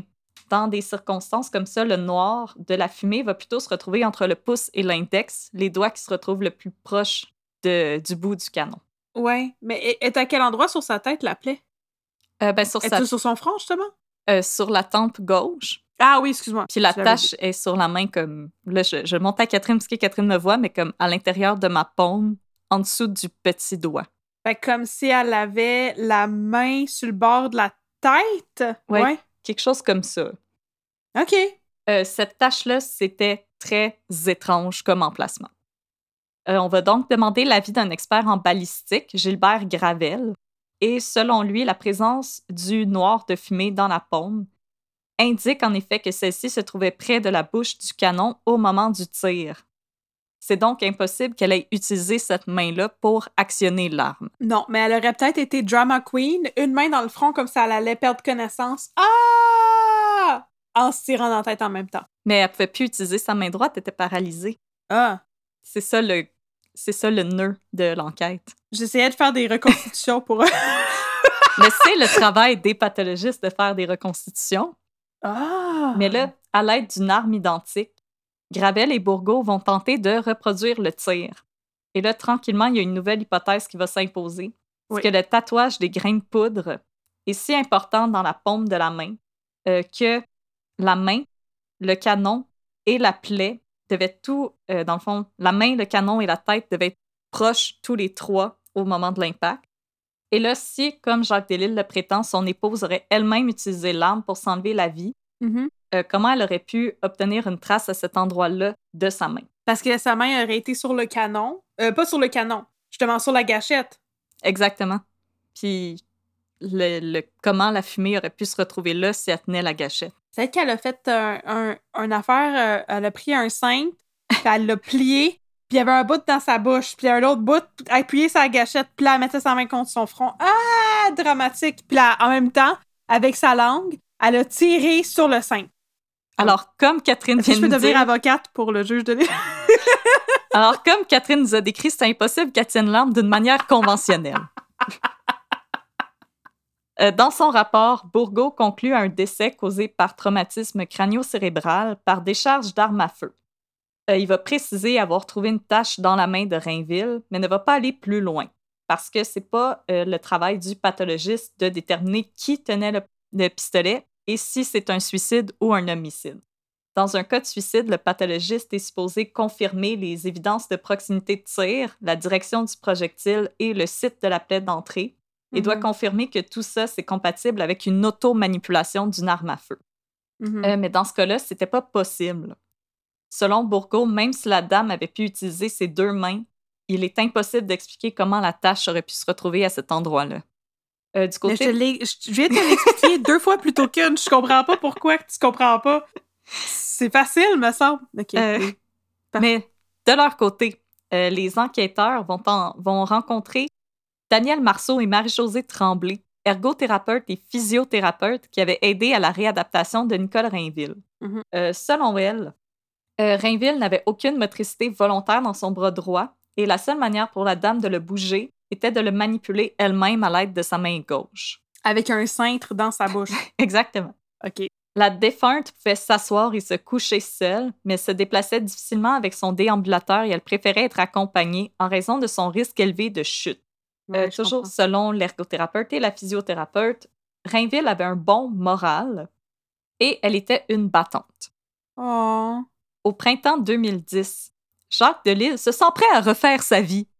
Il se fait Ah de- bon? Ouais. Ah oui. il se Mais fait- c'était pas comme ça qu'il avait. euh, c'est pas comme ça qu'il avait envision sa retraite, là. Il l'a dit déjà. Mais là, maintenant, il veut sa retraite de rêve et il va se montrer de plus en plus insistant envers Joanne Plamondon. Il veut que celle-ci quitte son mari et vienne habiter avec lui. Oh boy. Les choses ne sont cependant pas simples pour l'ex-secrétaire de Delille. Elle ne se sent pas prête à quitter son mari des 30 dernières années et le dilemme va la plonger dans une dépression. Oh non! De son côté, Delille se montre impatient. Il invite Plamondon à partir avec lui en croisière en destination de l'Italie. Le bateau quitte le 6 juillet 2010 pour accoster quelques jours plus tard à Venise. Si Plamondon finit par lui remettre son passeport pour qu'il puisse entreprendre les démarches pour acheter les billets, elle ne va jamais verbalement lui dire qu'elle a accepté l'invitation. Entre-temps, les enquêteurs du SPVQ vont placer une filature sur l'ex-juge de Lille. Eh, Est-ce que ça sent le Mr. Big? ça sent les monsieur cachés en arrière d'un buisson qui te suit. Oh! Avec un gros téléobjectif. Exactement. Et ça sent les policiers qui vont apprendre que de Lille a une maîtresse. Est-ce un motif? Et ainsi établir un possible mobile. L'ex-magistrat aurait pu chercher à se débarrasser de son épouse pour être libre de poursuivre sa relation avec Joanne Plamondon. Au cours de la filature, Delille aurait même été aperçu en train d'espionner sa maîtresse avec, en compagnie de son mari à proximité de leur domicile. Oh non, c'est comme l'arroseur arrosé. Exactement. Là, il espionne Jacques Delisle qui espionne Joanne Plamondon. Exactement. Mais de son côté, Joanne Plamondon, elle a pris sa décision. Elle annonce à son mari qu'elle le quitte et qu'elle Oh! compte aller vivre un certain temps avec son ex-patron. Oh! Elle ne lui avoue cependant pas tout et va se contenter de dire qu'elle et Delille avaient entretenu une profonde amitié au cours de leur relation professionnelle et que celui-ci avait offert de l'accueillir au cours des procédures de divorce et d'écrire une coupe de dictionnaire pendant ce temps-là. Mais son mari n'était sans doute pas dupe. Je ne... L'histoire ne le dit pas. Le téléphone sonne au boisé des Augustines. Sur le répondeur de Delille, Joanne Plamondon laisse un message d'une voix chaleureuse, enthousiaste. Elle s'en vient. Elle a annoncé à son Je mari qu'elle le quitte. J'ai annoncé à mon mari que je le quitte. Et elle s'en vient le rejoindre. Je m'en te rejoindre, Jacques. Plamondon l'ignore encore, mais jamais elle ne cohabitera, n'ira en Italie ou ne formera un vrai couple avec son cher Jacques. Mais pourquoi? Parce qu'on est le 15 juin 2010 et le mari de Joanne Plamondon n'est pas le seul à recevoir des nouvelles pas mal downer. Au sixième étage du boisé des Augustines, on cogne à la porte du condo de Jacques Delisle. Celui-ci répond et des policiers lui présentent leurs insignes avant d'exhiber un mandat d'arrêt, un mandat Ah! d'entrée suivi d'un mandat d'arrestation. Jacques Delisle est en état d'arrestation pour le Ah! meurtre prémédité de Nicole Rainville. Ben, je l'avais pas vu venir pantoute. On lui fait part de ses droits et il est sommé de suivre les policiers au poste afin d'y être interrogé. Là, il va dire Mais vous avez pas le droit de fouiller mon condo, c'est mon condo, je ne vous donne pas la permission. Mange pas mon chocolat caché dans une armoire. Mon chocolat Lind. Delille obtempère sans résister. Il rouspète cependant un peu quand on lui passe les menottes. Et afin de lui assurer un semblant de discrétion, un policier pose une veste sur les poignets de Delille. How sweet! L'enquête préliminaire débute au printemps 2011. En raison d'une grève, le procureur Levasseur va être remplacé par le procureur Steve Magnan. Tout au long de la procédure, Jacques Delisle semble détendu. À un certain moment, il se permet même de corriger le procureur Magnan quand celui-ci demande à un agent de barrer la porte de la salle de cour. Ah, ah, ah, ah, On Ah! ne dit pas barrer, Ah! on dit Ah! verrouiller, a insisté Ah! Et pour Il une aurait raison pas notre podcast, je pense. et pour une raison quelconque, il s'est pas tout de suite ramassé en prison. Au terme de l'enquête préliminaire, il est Il y a décidé des que choses plus importantes voilà, que les anglicismes. il est décidé Oh, que. Delille euh, va subir un procès devant jury pour le meurtre prémédité de son épouse et pour avoir eu en sa possession une arme à feu prohibée et chargée. Ouais, ouais, ah, ah, ah, ah, ah. Pour chasser les oiseaux migrateurs. On Voilà. chasse pas ça, les oiseaux migrateurs. En tout cas, pas, pas, pas moi, je fais pas ça. Euh, à la demande du ministère public, on va fouiller la possibilité qu'une question d'argent ait pu inciter Delille à mettre un terme au jour de son épouse. C'est la notaire Danielle Beausoleil qui sera chargée de dresser la valeur du patrimoine familial de l'accusé. Au moment du décès de Rainville, le couple possédait un condo de luxe dont la valeur était estimée à 560 000 J'ai beaucoup ri. Le fonds de pension de Delille s'élevait à 965 000 Ah! C'est beaucoup d'argent. Il détenait 315 000 en REER et jouissait d'une rente annuelle de 180 000 Ben oui. Comme Rainville et Delille s'étaient unis sous régime de la communauté de biens, qui est un régime qui n'existe plus, tous leurs Mhm. biens doivent être séparés en deux en cas de divorce. En cas de décès, le dernier vivant hérite de tout.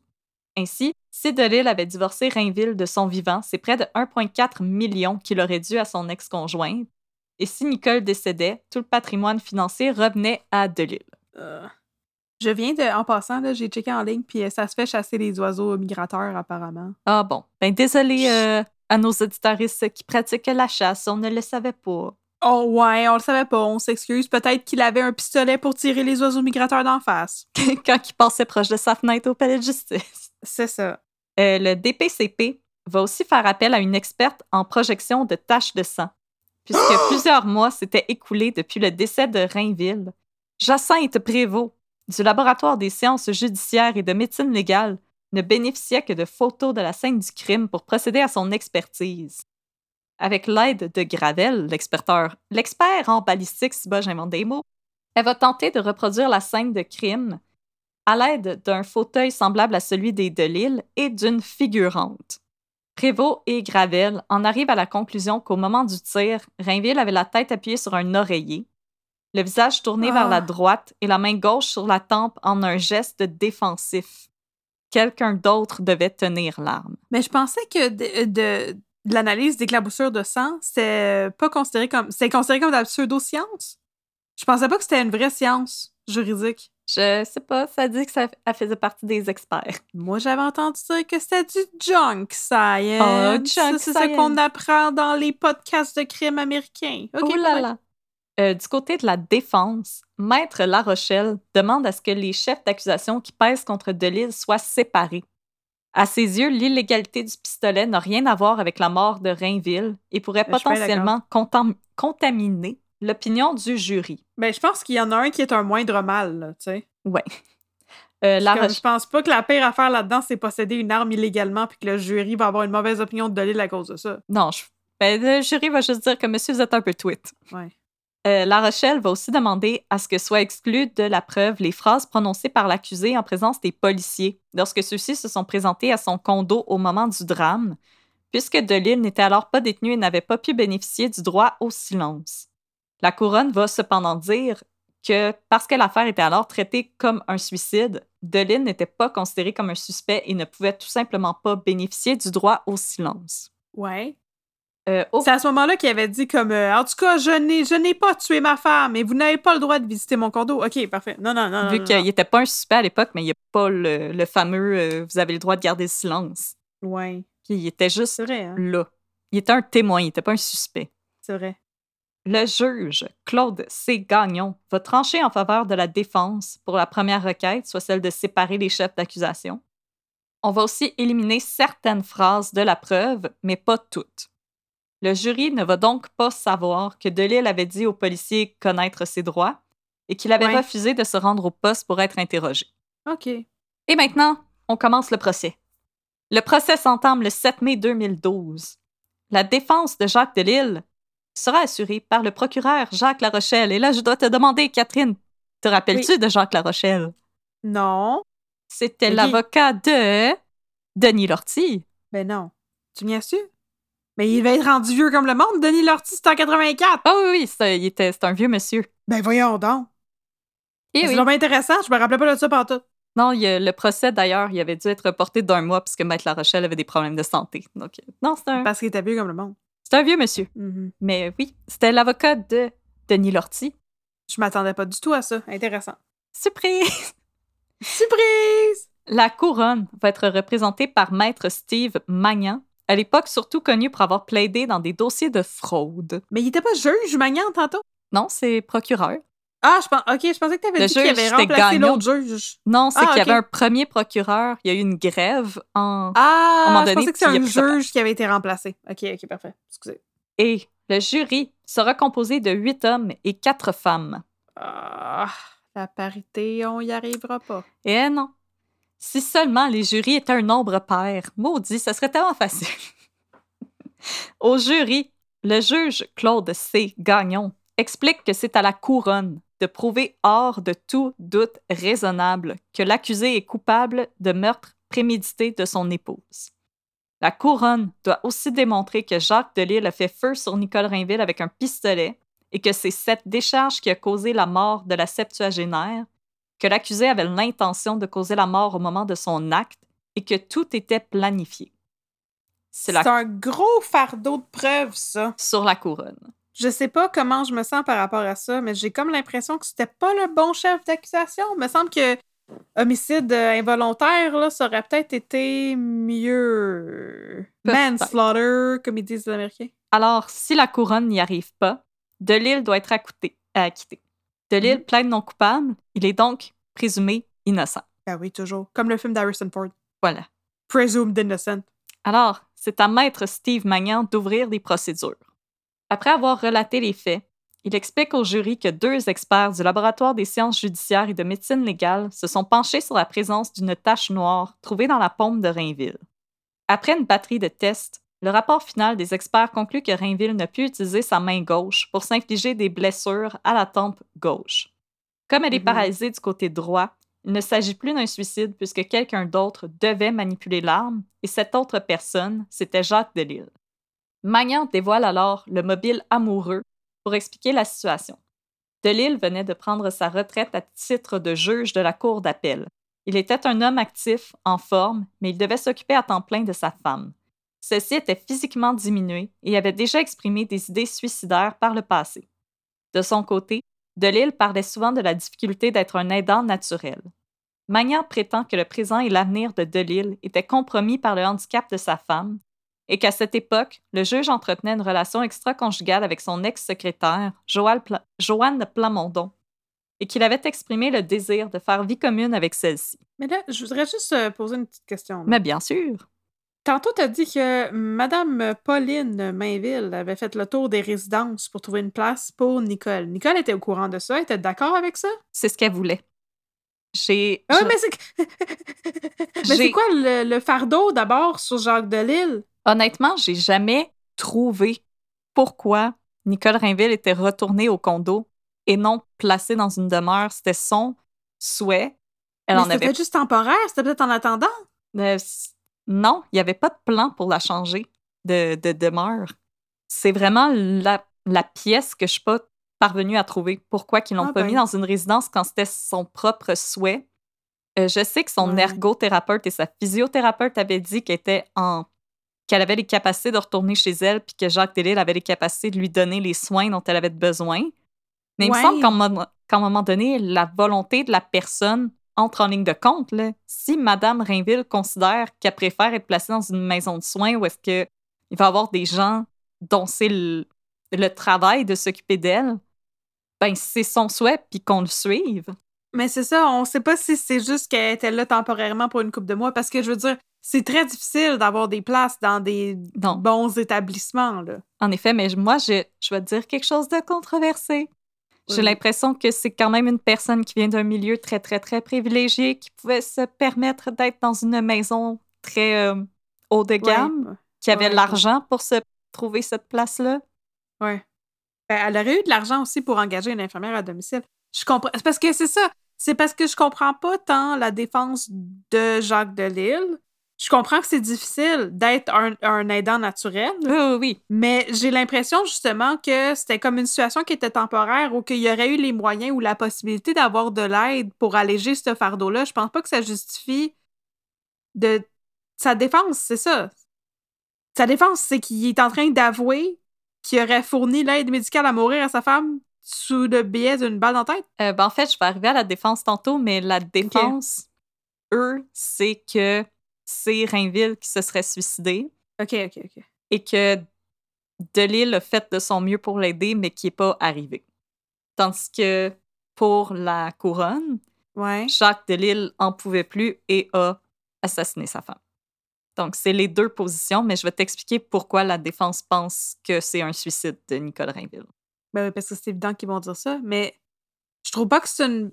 Je trouve pas que c'est un bon argument pour la couronne non plus. Non, mais moi aussi, honnêtement, j'ai jamais compris pourquoi ils l'ont pas placé dans une maison de soins adaptée ou qu'ils n'ont pas engagé une infirmière à temps plein. Il y- Ben, avait ou, les moyens. ou qui ont pas juste mis l'accent sur euh, le fait que Jacques Delisle avait une maîtresse. C'est c'est clair que c'est pour. C'est clair que s'il avait commis ce crime, on va aller dans les dispositions. S'il était coupable, if I did it, comme aurait dit O.J. Simpson. Euh, donc, s'il était coupable, ça aurait pas été tant parce que c'est un fardeau, mais plus pour comme se sortir de cette situation-là en faisant semblant que sa femme s'est suicidée. Tu sais, c'est se sortir de cette situation-là d'une manière qui va sembler honorable parce que divorcer sa femme qui est plus autonome, ben ça, ça aurait, il aurait eu l'air d'un épais. Il y aurait eu l'air d'un sans-cœur. Il aurait eu l'air d'un sans-cœur, c'est ça. Fait que c'était comme une porte de sortie, mais je veux dire, d'utiliser comme argument que c'était comme un fardeau trop lourd pour lui, je trouve ça weird parce que j'ai pas l'impression que c'était ça. J'ai l'impression que c'était plus qu'il était tanné de cette situation. Non, ben c'est ça. La couronne, ils ont beaucoup penché pour le motif pécunier, amoureux, puis Ouais. que Jacques Delisle était juste au bout de ses moyens. OK, bon, ben, ils ont fait, euh, ils ont, ils ont fait ce que je pensais, mais c'est ça, je pensais que. En tout cas, je pensais qu'ils mettaient plus l'accent sur euh, la, la charge mentale et tout, là, des aidants naturels. j'étais la comme- charge mentale, puis de trouver, euh, de trouver une sortie, euh, la sortie facile, disons ça comme ça, je ne veux pas insulter personne. Mhm. Dans le fond, parmi les témoins de la couronne, il va y avoir, Ni- euh, il va y avoir la sœur de Nicole Rainville, Pauline, qui va confier qu'elle ne croyait pas sa sœur physiquement capable de s'enlever la vie. Après son AVC, son opération à la hanche, elle était faible et amaigrie. Pauline déclare également que Nicole n'avait jamais accepté sa condition et avait commencé à exprimer des idées suicidaires à l'hi- à l'hiver par l'entremise de courriels où elle demandait à sa sœur si elle croyait qu'il était possible de mourir en se laissant tomber du sixième étage. Oh, pauvre madame. Malgré ces courriels, Pauline était tout de même choquée d'apprendre la mort de sa sœur, surtout qu'elle ignorait qu'une arme se trouvait alors à sa disposition. Pauline Rainville ne ménage pas ses mots à l'endroit de son ex-beau-frère. Elle le qualifie d'homme froid, très strict, avec qui elle entretenait une relation difficile. Elle avoue aussi qu'elle n'approuvait pas que Delisle soit responsable des soins de Nicole et aurait préféré que sa sœur aille vivre dans une résidence adaptée, mais Ouais. que Delille n'allait pas assez vite pour l'aider dans ses recherches à la placer. Fait qu'ici, ce que je crois comprendre, c'est qu'il y aurait eu des recherches qui se seraient faites, mais que Delille n'aurait pas beaucoup aidé, ce qui aurait mis beaucoup de fardeau sur Pauline. Ouais, ouais, ouais. Les choses vont se corser avec la preuve technique. Sans lettre de suicide, sans aveu et sans témoin oculaire, le procès va reposer sur une preuve purement circonstancielle. Pour appuyer le pathologiste André Bourgault et le balisticien Gilbert Gravel, on dépêche de Marseille le balisticien André Desmarais, qui est parvenu aux mêmes conclusions que ses collègues, soit qu'il est impossible de faire feu normalement avec le pistolet et d'obtenir la tache retrouvée sur la paume de Rainville Ouais. La main gauche aurait été utilisée dans un geste défensif et non pour faire feu. L'hypothèse du suicide n'est donc pas recevable. La preuve de la couronne se poursuit avec la présentation des mobiles, l'amour et l'argent. Pour le ministère public, Delille a assassiné sa femme pour rejoindre sa maîtresse et éviter un divorce coûteux. Le témoignage de Joanne Plamondon est le plus attendu au procès, parce que l'ex-secrétaire raconte au jury comment elle a fait la rencontre de Delille dans un contexte professionnel qui est éventuellement devenu amoureux. Elle admet, Écrire des dictionnaires. Oh! elle admet qu'elle le voyait plus souvent depuis que sa femme devait régulièrement se rendre à l'hôpital. Questionnée sur ses activités avec Delille, elle déclare qu'il ne faisait que placoter. Pressé par Maître Magnan, Plamondon finit par admettre qu'ils s'embrassaient aussi. Plamondon admet également que Delille lui avait parlé de son dilemme concernant le pistolet qu'il avait retrouvé dans son bureau au moment de prendre sa retraite. Par le passé, celle-ci avait déjà rempli des permis de possession d'armes pour Delille puisqu'il aimait chasser, mais elle ignorait ce que Delille avait fini par faire avec le fameux pistolet. Hmm. Tout au long du procès, il ne sera jamais question ni d'homicide, ni d'aide au suicide, ni de meurtre par compassion pour la défense. L'explication de Maître La Rochelle est claire. Rainville s'est enlevé la vie car elle n'en pouvait plus. Tous les témoins civils appelés à la barre par la défense vont faire état des idées noires de la défunte euh, qu'elle avait eues après son AVC. Mhm. On décrit une femme enjouée, joviale, allumée, qui est devenue sombre et pessimiste euh, par rapport à sa condition. Oh, pauvre madame. À plusieurs moments, celle-ci aurait révélé à ses proches son intention d'en finir. Et quand il parle de Jacques Delisle, ses mêmes proches parlent d'un homme froid qui présentait peu d'empathie naturelle envers les gens, Mhm. et il serait toutefois plus chaleureux en compagnie de sa famille et de ses amis. Et tous s'entendent pour affirmer que Delisle avait un comportement exemplaire à l'endroit de sa conjointe suite à son AVC. Très peu était au courant de sa relation extra-conjugale. Jean Delille, le fils cadet de l'accusé, qui avait refusé de parler aux policiers tout au long de l'enquête, va prendre Ouais. la parole pour la première fois pour peindre un portrait exemplaire de son père. Il parle d'un mari au-delà des attentes, d'un homme bon avec l'inconnu dans la rue et d'un bon chrétien. Il relate à quel point son père était présent pour sa sœur et lui malgré son travail et que l'amour et l'harmonie avaient toujours régné dans la famille. Parlant de l'AVC de sa mère, Jean Delille la décrit comme triste, démoralisée, qu'elle était devenue dépendante de son époux, qui avait dû apprendre à faire la cuisine, le lavage, le ménage. Messieurs, vous devriez déjà savoir faire ces choses-là, si boire. Mais là, c'est donc bien un portrait comme contradictoire par rapport au portrait que sa belle-sœur a fait. Je sais. Qu'elle mais... disait qu'il était autoritaire, puis... euh, Ah, mais le fils de Lille, là. Oh my god. Mais je veux dire, comment il peut affirmer que son père était un bon chrétien s'il y a eu une aventure pendant 30 ans? Je sais. Ah, puis, mais moi, c'est la phrase bon avec l'inconnu dans la rue. C'est quelque chose qu'il a dit au procès. C'est pas l'auteur qui prend des libertés. là. OK. Ça me fait tellement penser à la série Succession. là. Papa, aime-moi, s'il te plaît. Oh God. Euh, et il dit que quand il a appris le décès de sa mère, il a confié au juré s'être alors exclamé Enfin, c'est parfait. Oh mon Dieu, OK. C'est pas très exemplaire, monsieur. Non, c'est ça. mais c'est parce que comme ça, sa mère ne souffrirait plus. En contre-interrogatoire, Maître Magnan demande à Jean Delille pourquoi celui-ci a toujours refusé de répondre aux questions des enquêteurs. Ouais, c'est ça. C'est bien ça, ce monsieur Delille. Le fils de Lille déclare n'avoir pas ressenti le besoin de se justifier puisque ce n'était pas dans ses valeurs d'intervenir et qu'il n'avait rien à se reprocher. Je, n- je m'explique pas non plus ce statement-là. C'est pas dans mes valeurs d'intervenir. C'est- La non-intervention, c'est pas une valeur. Non, puis la non-intervention peut te mener à des accusations criminelles. Ouais. Sachez-le, ne pas intervenir auprès d'une personne en danger grave peut vous coûter très cher. Ouais. À la fin du mois de mai, même si elle n'en a pas l'obligation, la défense souhaite expliquer la présence de la tache noire sur la pompe de Rainville. Ouais, c'est ça.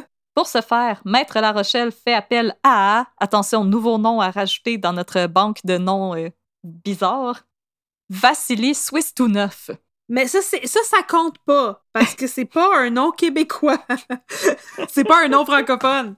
Mais Swistounov, Swistuna. Vassili Swistuna. non, Swistounov. Swistouneuf. Quand t'arrêtes d'être suisse, tu tout neuf le suisse. Swistounov. Ah, OK. Vassili Swistouneuf.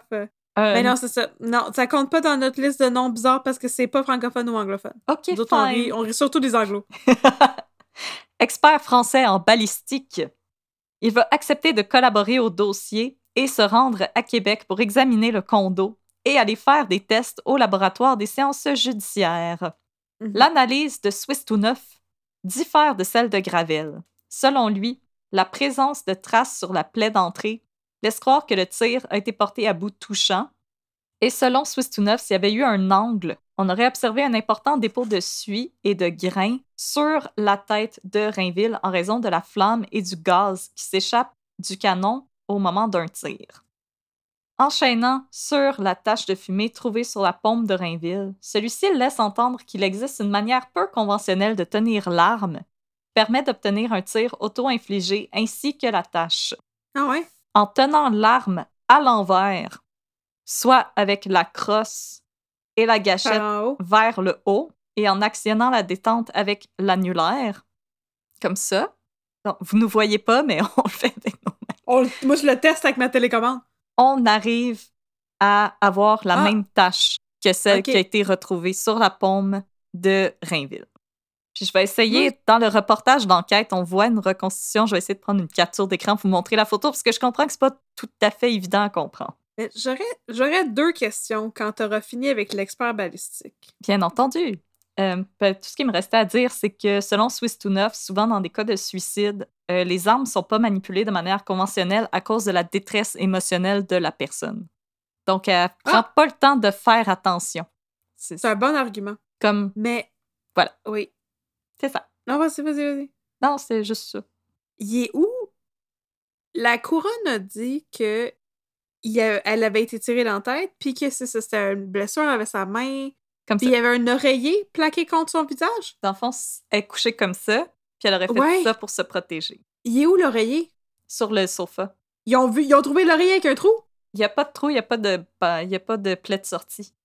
Mais elle aurait été couchée sur le divan, la tête sur l'oreiller, donc sa tempe Ah, droite. excuse-moi. sur je un pensais oreiller. que l'oreiller avait été plaqué contre son visage. Non, C'est pour euh, des fois, il y a des tueurs qui utilisent ça Oui. pour agir comme un silencieux. OK, OK, OK, c'est pour Non, ça. non, demandais l'oreiller était de l'autre côté. Il était à sa droite, puis Ah. le plaie est à gauche. Non, ça n'a pas été placé pour... pantoute. Non, c'est ça. Ben, la quantité de sang qui s'est écoulée dans l'oreiller, ça peut... J'imagine, je suis pas une experte, peut-être déterminer si elle était assise puis qu'elle est tombée sur l'oreiller ou si elle était déjà sur l'oreiller au moment du tir. Je pense Ah, je sais pas. Ça peut peut-être changer quelque chose là-dedans. Puis peut-être s'il était assis, il y aurait eu du sang sur le mur à côté avant d'en avoir sur l'oreiller. Peut-être. Qu'en est-il des empreintes digitales sur le gun? C'est ça ma deuxième question. Euh, il n'y en avait pas. Seulement Jean, euh, Jacques Delisle. Je crois qu'il n'y en avait pas de Nicole. J'ai- Mais ça, c'est louche, là. C'est ça, mais je pense que le, le Jacques l'aurait peut-être wipé par accident, whatever. Ça aussi, les empreintes, c'était pas très clair. OK. Le 4 juin 2012, Maître La Rochelle annonce au jury que sa preuve est complète. Jacques Delisle ne va donc pas témoigner face au jury pour éclaircir les événements du 12 novembre 2009. Ce qui n'est jamais une bonne idée, on s'entend. C'est jamais une bonne idée, anyway. C'est rarement une bonne idée. Le 6 juin 2012 vont s'entamer les plaidoiries des avocats. C'est Maître Jacques Larochelle qui débute en rappelant aux jurés que leur tâche est de décider si la couronne est parvenue à prouver hors de tout doute que Delisle a tué son épouse. Il ne s'agit pas pour eux de déterminer si le meurtre est probable ou s'il s'agit d'une hypothèse qui leur plaît davantage que celle du suicide. Il leur rappelle que dès qu'il y a une possibilité qu'il n'y ait pas eu de meurtre, que Delisle doit être acquitté. Au sujet de la relation extra-conjugale de Delisle, La Rochelle déclare qu'il est peu probable que Delisle, alors âgé de 74 ans, ait été prêt à risquer la prison pour rejoindre Joanne Plamondon, alors qu'il aurait pu simplement placer son épouse dans une maison de soins pour permettre à sa maîtresse d'emménager avec lui. La Ah, ça, Rochelle, j'avoue que c'est bon comme argument. moi aussi, quand j'ai lu ça, j'ai fait comme En effet, Ouais. La Rochelle rappelle également aux jurés qu'au niveau de la preuve technique, les balisticiens de la couronne ne sont pas parvenus à établir hors de tout doute qu'il s'agissait d'un meurtre et non d'un suicide et que la défunte avait parlé à plusieurs de ses proches de son envie de mourir. Le 7 juin 2012 a lieu la plaidoirie de la couronne. Au juré, maître Steve Magnan demande de considérer si une personne qui désirait tant mourir, comme le prétend la défense, aurait fait autant d'efforts en réhabilitation et aurait tergiversé entre la maison de soins et son propre domicile. Même si moi, j'ai l'impression qu'elle n'a pas tant tergiversé, mais peu importe. Ouais, non, c'est ça. Euh, selon lui, il y a une importante nuance à faire entre des idées noires et une véritable intention de passer à l'acte. Magnan s'attaque également à la crédibilité des témoins appelés par la défense, Jean Delisle et son témoignage presque trop élogieux à l'endroit de son père, et la Ouais. compétence de Vassili Swistunov. À Il titre- était gentil avec tous les gens dans la rue. Tout le monde, là, il croisait des gens dans la rue, il donnait son chapeau, son chandail, du change, let's go. Hey, let's go, c'est ça. Let's go, let's go. et la compétence de Vassili Swistunov à titre de Oui. palestinien, puisque celui-ci n'aurait suivi qu'un cours de huit semaines réparti sur deux ans. Ce que j'avoue qui est un petit peu pas très long. J'avoue que c'est ça, ça a pas l'air d'en prendre beaucoup pour être un expert balistique. J'ai fait plus de cours d'espagnol sur Duolingo.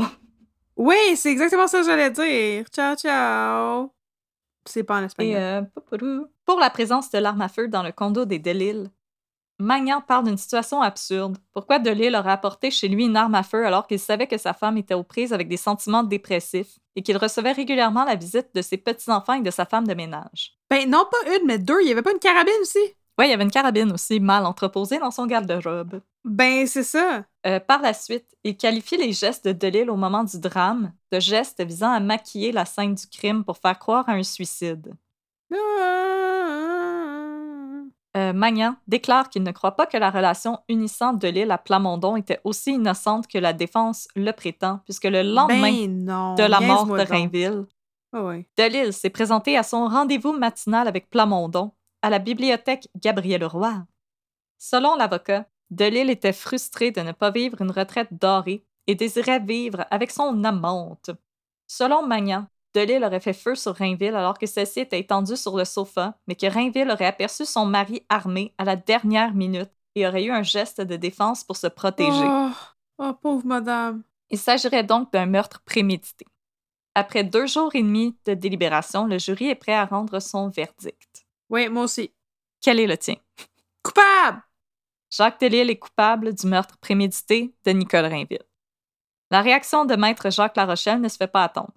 Celui-ci qualifie le verdict de déraisonnable et le 28 juin 2012 dépose un avis d'appel au Palais de justice de Québec ainsi qu'une requête réclamant la remise en liberté de l'ex-magistrat pour la durée des procédures. Un mois plus tard, cette requête sera refusée par le juge Richard Wagner, qui avait aussi euh, jugé euh, Vincent Lacroix. Oui, c'est vrai, on a déjà entendu ce nom-là. Oui, oui. De la Cour d'appel du Québec, car celui-ci craint que la remise en liberté de l'ex-juge de Lille ne, mé- ne mine la confiance du public envers le système de justice pénale et criminelle. Et j'avoue que personnellement, ces temps-ci, j'ai pas beaucoup de confiance envers le système de justice pénale et criminelle. Ben, j'avoue que ça aurait peut-être semblé, peut-être, peut-être, être du favoritisme. Un système à deux vitesses, comme qu'on dit. Oui, oui, oui, exactement. Ouais. Devant la cour d'appel, Maître La Rochelle insiste que le verdict est déraisonnable, car il est selon lui impossible que 12 personnes n'aient eu aucun doute quant à la culpabilité de son client. Il insiste que les experts en balistique auxquels la couronne a eu recours ont fait preuve de malhonnêteté au moment d'exposer les résultats de leurs expertises et que ces mêmes expertises avaient été facilement démolies par l'expert de la défense. Uh-huh. Il reproche également à Maître Steve Magnan d'avoir demandé au juré, lors de sa plaidoirie, de choisir entre deux thèses, soit celle du ministère public et de la Défense. Au lieu de parler de doutes raisonnables, Maître Magnan rappelle toutefois à Maître La Rochelle que lui-même avait évoqué deux thèses au moment de sa plaidoirie. Fait que c'est ça. Ben oui, mais c'est ça. Celui qui dit, celui qui l'est. Ouais. Le 29 mai 2013, les trois juges de la Cour d'appel rejettent les motifs invoqués par Maître La Rochelle et l'appel de Delille est rejeté. Ah! Refusant de baisser les bras, Maître La Rochelle adresse une requête pour permission d'en appeler à la Cour suprême en août 2013. Je t'avais dit que la Cour suprême, c'était en haut de la cour d'appel. Voilà. Ben, Bon. Peut-être que lui préférait être à la Cour d'appel. Peut-être qu'il était pas si bon que ça. Dans son argumentation, l'avocat accuse la Cour d'appel d'avoir erronément compris et appliqué le test applicable en matière de verdict déraisonnable. Selon lui, le tribunal a passé sous silence plusieurs éléments de la volumineuse preuve balistique présentée au procès, tout en affichant un désintérêt complet pour les faiblesses aussi évidentes que fatales de l'accusation. Selon La Rochelle, la preuve balistique présentée en cours aurait dû automatiquement soulever un doute raisonnable dans l'esprit des jurés. Forcés de répliquer, les procureurs de la Couronne déposent à leur tour leurs arguments écrits à la Cour suprême, où ils accusent Maître La Rochelle de commettre une faute de raisonnement en ne tenant pas compte de l'invraisemblance qu'une personne tienne une arme à feu à l'envers pour s'enlever la vie. mais c'est parce que, tu sais, il est comme, ah, les jurés auraient vraiment dû avoir un doute raisonnable, mais d'autres, t'as pas de contrôle sur ce que les jurés ont pensé. Ça a pas de sens comme argument, ça. C'est ça, comme. Puis je veux dire, c'est vrai que dans le reportage d'enquête, quand on voit la reconstitution de la manière qu'ils disent que Madame Rainville aurait pu tenir l'arme, commence à être dans des films de série B. C'est un petit peu étrange. Ouais, mais je veux dire, c'est ça, je trouve ça, je trouve ça étrange que son argument, c'est, euh, ben, le jury, ils ont pas aimé mon argument, fait que euh, je trouve qu'ils ont pas fait leur job comme faut. Ben, ils ont le droit, c'est ça leur job. C'est la job des jurés, puis c'est ça, lui, Ah ouais. c'est comme non, non, non, mes arguments étaient vraiment bons, fait qu'on recommence. Fait qu'ils ont pas aimé, fait que c'est- clairement, c'est parce qu'il y a un problème. C'est comme quand quelqu'un rit pas d'une joke, puis tu dis, Ah, parce que tu l'as pas compris. Ouais, comme on fait fréquemment.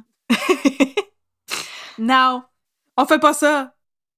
Vous êtes Le- libre de rire ou non? Et le, le 12 décembre 2013, la Cour suprême rend sa décision. La demande d'autorisation d'appel du premier juge à être condamné pour meurtre au Canada, elle est rejetée. Delille devra purger sa peine d'emprisonnement à perpétuité sans possibilité de libération conditionnelle avant 25 ans pour avoir assassiné son épouse. Ça, ça veut dire qu'il meurt en prison. Infatigable et convaincu que son client est victime d'une erreur judiciaire, Et que son client va mourir en prison. Voilà. Maître La Rochelle compte maintenant se prémunir d'une disposition particulière du Code criminel qui permet de s'adresser directement au gouvernement du Canada lorsque tous les moyens légaux ont été utilisés. C'est alors au ministre de la Justice qu'il revient de déterminer s'il y a eu erreur judiciaire. Et si c'est le cas, d'ordonner un nouveau procès ou de renvoyer l'affaire à la Cour d'appel. Là, on est vraiment dans le dernier, dernier recours. Oui, j'imagine. Parce que je veux dire. euh, Après ça, tu demandes à Dieu Ouais, lui-même Dieu va en descendre. personne. Mais là, je- tu sais, on parlait tantôt de système à deux vitesses, là. Je te dis que ça aide d'avoir une fortune de, c'est quoi, t'avais dit 1,4 million? Ouais. Ben là, c'est Mais- pas un quelconque kidam qui est capable de se payer autant de recours euh, à, à un, un jugement que ça. Mais Maître La Rochelle, il était tellement convaincu de son affaire qu'il travaillait bénévolement Ben Pour, voyons euh, donc. de l'île. Mon Dieu. En 2000... Mais il était vieux comme le monde, hein. il avait peut-être Ouais. plus toute sa tête. Ouais, j'ai assez de cash, je te connais. Ah ouais, aussi, aussi. En 2015, euh, pendant une entrevue accordée aux journalistes d'enquête, le juge de Lille passe aux aveux. Celui qui avait refusé de témoigner pendant son procès affirme maintenant avoir aidé Nicole Rainville à s'enlever la vie en lui fournissant l'arme du crime. Aux journalistes, Celui-ci raconte comment, le matin du 12 novembre 2009, Rainville lui aurait demandé d'aller chercher le pistolet caché sur le dessus d'une bibliothèque dans leur condo de Syrie. Delille lui aurait alors remis l'arme après l'avoir chargée. Il confie avoir tenté de dissuader Rainville de passer à l'acte en l'implorant de bien réfléchir. Ensuite, il aurait quitté l'appartement pour se rendre à l'épicerie et ne serait revenu qu'une heure plus tard. C'est là qu'il aurait fait la macabre découverte. L'ex-juge reconnaît alors avoir menti au policier. Euh, ouais. Euh, l'ex-juge reconnaît alors avoir menti au policier au moment du drame, en affirmant qu'il s'agissait d'un suicide parce qu'il avait peur de la réaction de sa famille. Dans la même entrevue, Delille explique avoir refusé de témoigner à son procès parce que sa belle-fille l'aurait supplié de ne rien dire afin de ne pas faire souffrir davantage la famille et ses petits-enfants qui faisaient l'objet de moqueries dans la cour d'école. À ce moment, le clan de Lille était de toute manière persuadé que Maître La Rochelle était parvenu à semer un doute raisonnable dans l'esprit du jury. En mars 2015, Delille parvient à s'adresser au ministre de la Justice et en 2021, le ministre David Lametti reconnaît qu'il y a eu erreur judiciaire et ordonne la tenue d'un second procès. C'est finalement en avril 2022 que le juge Jean-François Aymon de la Cour supérieure annonce qu'il y aura arrêt des procédures. Cette fois-ci, la défense soulevait de graves fautes commises par les experts pathologistes de la poursuite à l'époque, erreur ayant privé la défense de nombreux éléments. La défense plaidait donc que le droit de Delille à un procès juste et équitable avait été compromis. Au terme de sa décision, le juge Aymon conclut qu'en omettant de conserver, de documenter et de photographier les coupes du cerveau de Nicole Rainville, et en négligeant de prélever et de localiser des coupes du cerveau montrant le passage du projectile, le pathologiste André Bourgault a fait preuve d'une grave négligence. En raison de cette négligence, la défense s'est trouvée privée d'éléments de preuve sur la trajectoire du projectile et l'angle. Deux éléments s'étant trouvés au cœur du débat visant à déterminer si Mme Rainville avait été tuée ou s'était enlevé la vie. Hmm. Sept experts ont été consultés par le ministre de la Justice au moment de la révision judiciaire et tous ont insisté sur la grande pertinence de ces coupes. Les sept hmm. experts avaient également tous déterminé que la trajectoire du projectile n'était pas celle décrite par le pathologiste de la poursuite. Ah ouais? Euh, non. Mais ça, aurait été quoi d'abord? Euh, dans le reportage de Enquête, on rencontre les sept experts en balistique. Ils penchent tous du côté de la défense. Donc, que ça aurait été qu'elle tenait le fusil à l'envers. Ah ouais! Aussi improbable que ça puisse paraître. Mais c'est ça, Ils s'entendaient là-dessus. OK. C'était des experts qui n'avaient jamais entendu parler du cas et qui étaient tous à l'extérieur du Québec. T'es vraiment en train de mettre un doute raisonnable dans ma tête, là, présentement. Euh, quand vous regardez le reportage d'enquête, vous ressortez euh, plus sûr de rien. Et là, euh, maintenant âgé de 86 ans, Delille est libre de passer ses derniers jours en compagnie de sa famille. Du moins, c'est ce qu'on aurait pu penser. Le 28 avril 2022, le ministère public se tourne vers la Cour d'appel du Québec pour casser l'ordonnance des procédures dont Delille avait bénéficié et qui faisait de lui un homme libre. Selon le DPCP, le juge Aymon se serait prononcé prématurément sur des questions qui revenaient à un jury de trancher, notamment sur la valeur de cette expertise. Selon le DPCP, le pathologiste n'a pas commis de, de, négligence inacceptable. Et c'est ici qu'on en est. Hein? Donc, le DPCP est en train de prendre une décision à cet effet présentement. Alors, l'affaire est techniquement toujours en cours, Monsieur Delille est... pourrait retourner en prison. Mais c'est ça, là, pour l'instant, il est libéré sous cautionnement pendant qu'ils sont en train de réviser ça. Exactement. OK, OK. Donc, euh, c'est à suivre. J'avoue que le, rapport des derniers experts euh, qui s'entendent tous pour la thèse vraiment weird de tenir le gun à l'envers, là, ça jette un doute raisonnable assez important sur ce histoire-là. Mais c'est ça, puis puisque la défense n'a pas pu voir les coupes et la trajectoire, c'est ça les a empêchés de consolider leur thèse du fusil à l'envers. Ouais. Mais je trouve ça quand même étrange que si elle avait demandé à son mari de l'aider à se suicider, je veux dire, il aurait pu simplement l'aider à tenir le gun de sa main gauche comme du monde puis à apaiser la gâchette, là. Exactement. Puis je veux dire, moi, c'est beaucoup d'y avoir tenu le fusil puis d'avoir quitté les lieux. Ouais. C'est étrange comme Ouais. Chain of events. Mais c'est bizarre en plus qu'il ait fait un aveu comme ça parce que là, il a été accusé de, de, d'homicide au premier degré, mais s'il avait fait ça, ben, il aurait été accusé de. C'est, ce serait quoi? Là, ce serait un homicide involontaire? Euh, ça aurait pas été au premier degré, c'est sûr, peut-être deuxième. C'est ça. Ben oui, parce qu'il pourrait être. euh, il pourrait avoir des nouvelles accusations qui sont portées contre lui. Là, c'est plus le double jeopardy où est-ce qu'on peut pas accuser la une personne deux fois du même crime. Là, c'est un crime différent. Non, c'est un peu bizarre qu'il ait, passé aux aveux comme ça. Ben, c'est ça, puis c'est un peu étrange, puis je veux dire, il aurait pu juste être honnête depuis le début, puis je pense qu'il y aurait eu une peine moins sévère. je, je pense que c'était pas vrai. En tout cas. Parce que sinon, pourquoi tu le dirais après coup? Je, je sais, il n'y avait pas de raison de faire ça. C'était étrange. Puis la manière que juge Delille explique pendant le reportage d'enquête aussi, je trouve un peu son ton étrange. Sa famille aussi témoigne pendant le reportage. Je les trouve honnêtement tous étranges. Mais là, je suis en train de faire des Tout jugements de valeur. est très Je suis désolée. Oui. Par contre, Wow, hey, c'est super intéressant. Il y a vraiment beaucoup de détails de balistique qui sont. ouais, c'était C'est c'était fascinant. Un, euh, un cas qui reposait à 100% sur la preuve de balistique. Vu que Oui, il y a personne qui était là. La seule personne qui sait ce qui s'est passé n'est plus là pour nous en parler. Mhm. Euh, par contre, j'ai pensé Oui. inclure une petite capsule. Je suis désolée, l'épisode est déjà long, mais je vous jure, c'est intéressant. Euh, sur euh, l'aide à mourir. Oui. Dans une chronique de 2010 publiée dans la presse, le chroniqueur Yves Boisvert rappelle que le meurtre par compassion n'existe pas. Et on va se rappeler qu'à l'époque de la mort de Nicole Rainville, le suicide assisté n'était pas légal au Canada. Est-ce qu'il l'est maintenant? Oui. Euh, ben, Ah bon, je savais pas. je vais expliquer. En Ok. 2015, la Cour suprême du Canada a statué que certaines dispositions du Code criminel devaient être modifiées afin de se conformer à la Charte canadienne des droits et libertés. Hmm. Les dispositions qui interdisaient l'aide médicale à mourir ne sont donc plus valides. En 2016, le Parlement du Canada a adopté une loi fédérale qui permet aux adultes canadiens admissibles de demander l'aide médicale à mourir.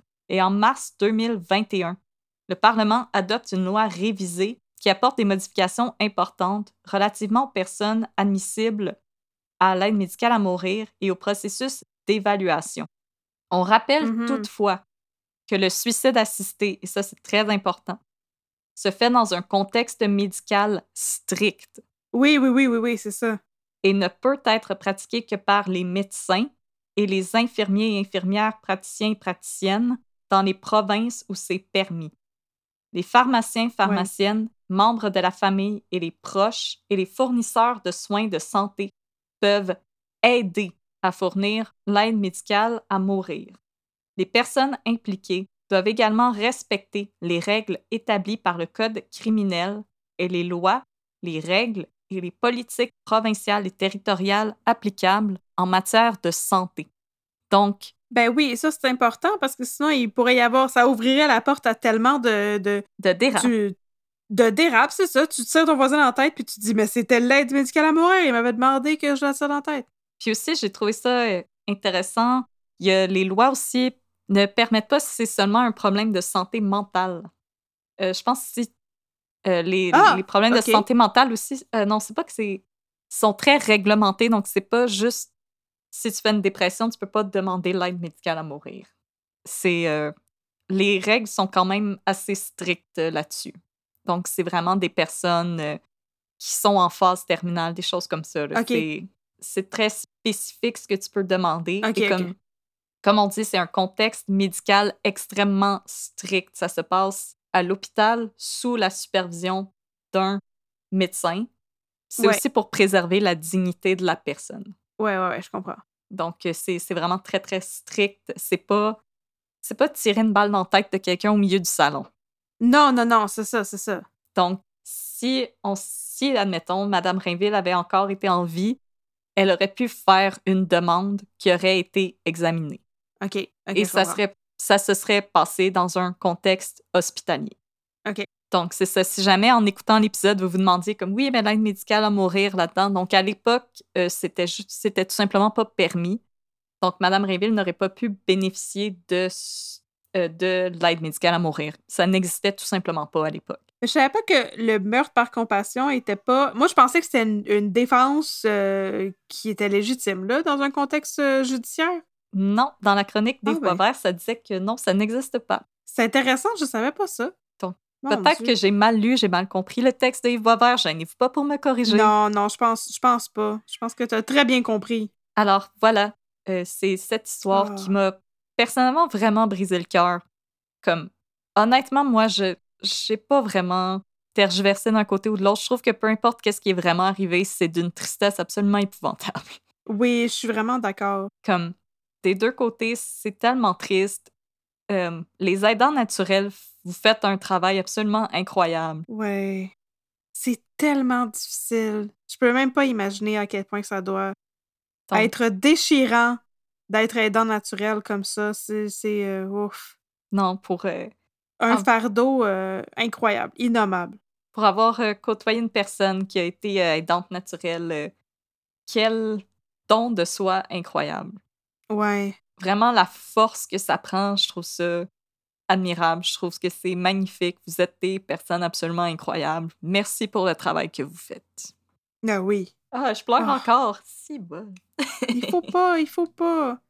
Ah, Oh mon Dieu. Mais tu sais, l'affaire, c'est qu'à ce stade-ci, tu sais, je comprends que par principe, euh, c'est pas correct de tuer ta femme. Fait que si tu as tué ta femme, tu devrais avoir une, tu sais, un jugement qui va en conséquence. Mais là, il y a 86 ans, le juge de Lille. Là. Je pense pas qu'il est un danger pour la société. Là. Mais ça, c'est mon autre avis. Je veux dire, il n'y a, pas- y a pas un passé de criminalité. là. Il n'y a, pas Non. une personne dans une situation précaire. Il n'est pas, il est pas un danger public. Là. Au pire, laissez-le retourner chez lui, mais avec une liberté restreinte. là. C'est c'est pas nécessaire de le retourner en prison. Là. Je m'excuse. Non, ben c'est ça. J'ai l'impression que dans des peines comme ça, mais tu sais, ça, c'est juste, c'est juste ma opinion. Comme on aime dire ici, un peu de crime. Mais j'ai l'impression que c'est important d'avoir une peine exemplaire juste pour lancer le message. Tu peux pas faire ça puis t'en tirer, c'est pas correct. Non, en plus que c'est un juge, on aurait fait comme Ah, ben oui, hein. Non, c'est ça. Exactement. Fait que c'est pour ça, pour ça, c'est important que le jugement, justement, soit juste.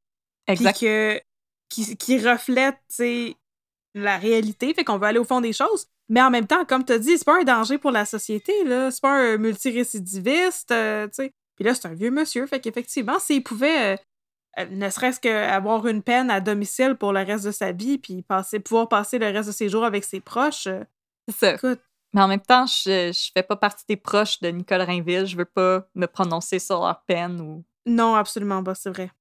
Donc, je, je- Nous, on dit qu'on est chanceuse de pas être des juges, pareil. C'est- lourd comme responsabilité. Ben, moi, j'ai toujours dit que je pourrais pas être avocate parce que, tu sais, comme présentement, les, euh, les procédures pour euh, l'insurrection du 6 janvier 2021, là, puis euh, tout le Ouais, monde ouais. qui a plead de fifth à littéralement tout. Si, si j'étais juge ou avocate, ma réponse, ce serait OK, fait coupable. Ouais. Je, je suis désolée, je serais vraiment mauvaise. Mais au moins, je le sais et je ne fais pas cet emploi. Ce n'est pas mon Attends, emploi. fait que coupable. Fait que coupable, fait que tu l'as fait. Voilà, merci, bonsoir. Fait que t'es en train de me dire coupable? Puis je, Ouais, je pense que je ferais juste comme me pogner avec les avocats de l'autre bord. Comment tu peux dire ça? Toi, tu veux? Oh my God! Puis garder un straight face en même temps. Mais je me rappelle qu'à un moment donné, je je, pense que c'était sur Tumblr que quelqu'un avait écrit euh, Les avocats, comment vous faites pour pas pleurer? Puis il y avait quelqu'un qui avait hein. répondu En tant qu'avocat, je peux te dire, tu peux pas savoir à quel point qu'on est proche des fois.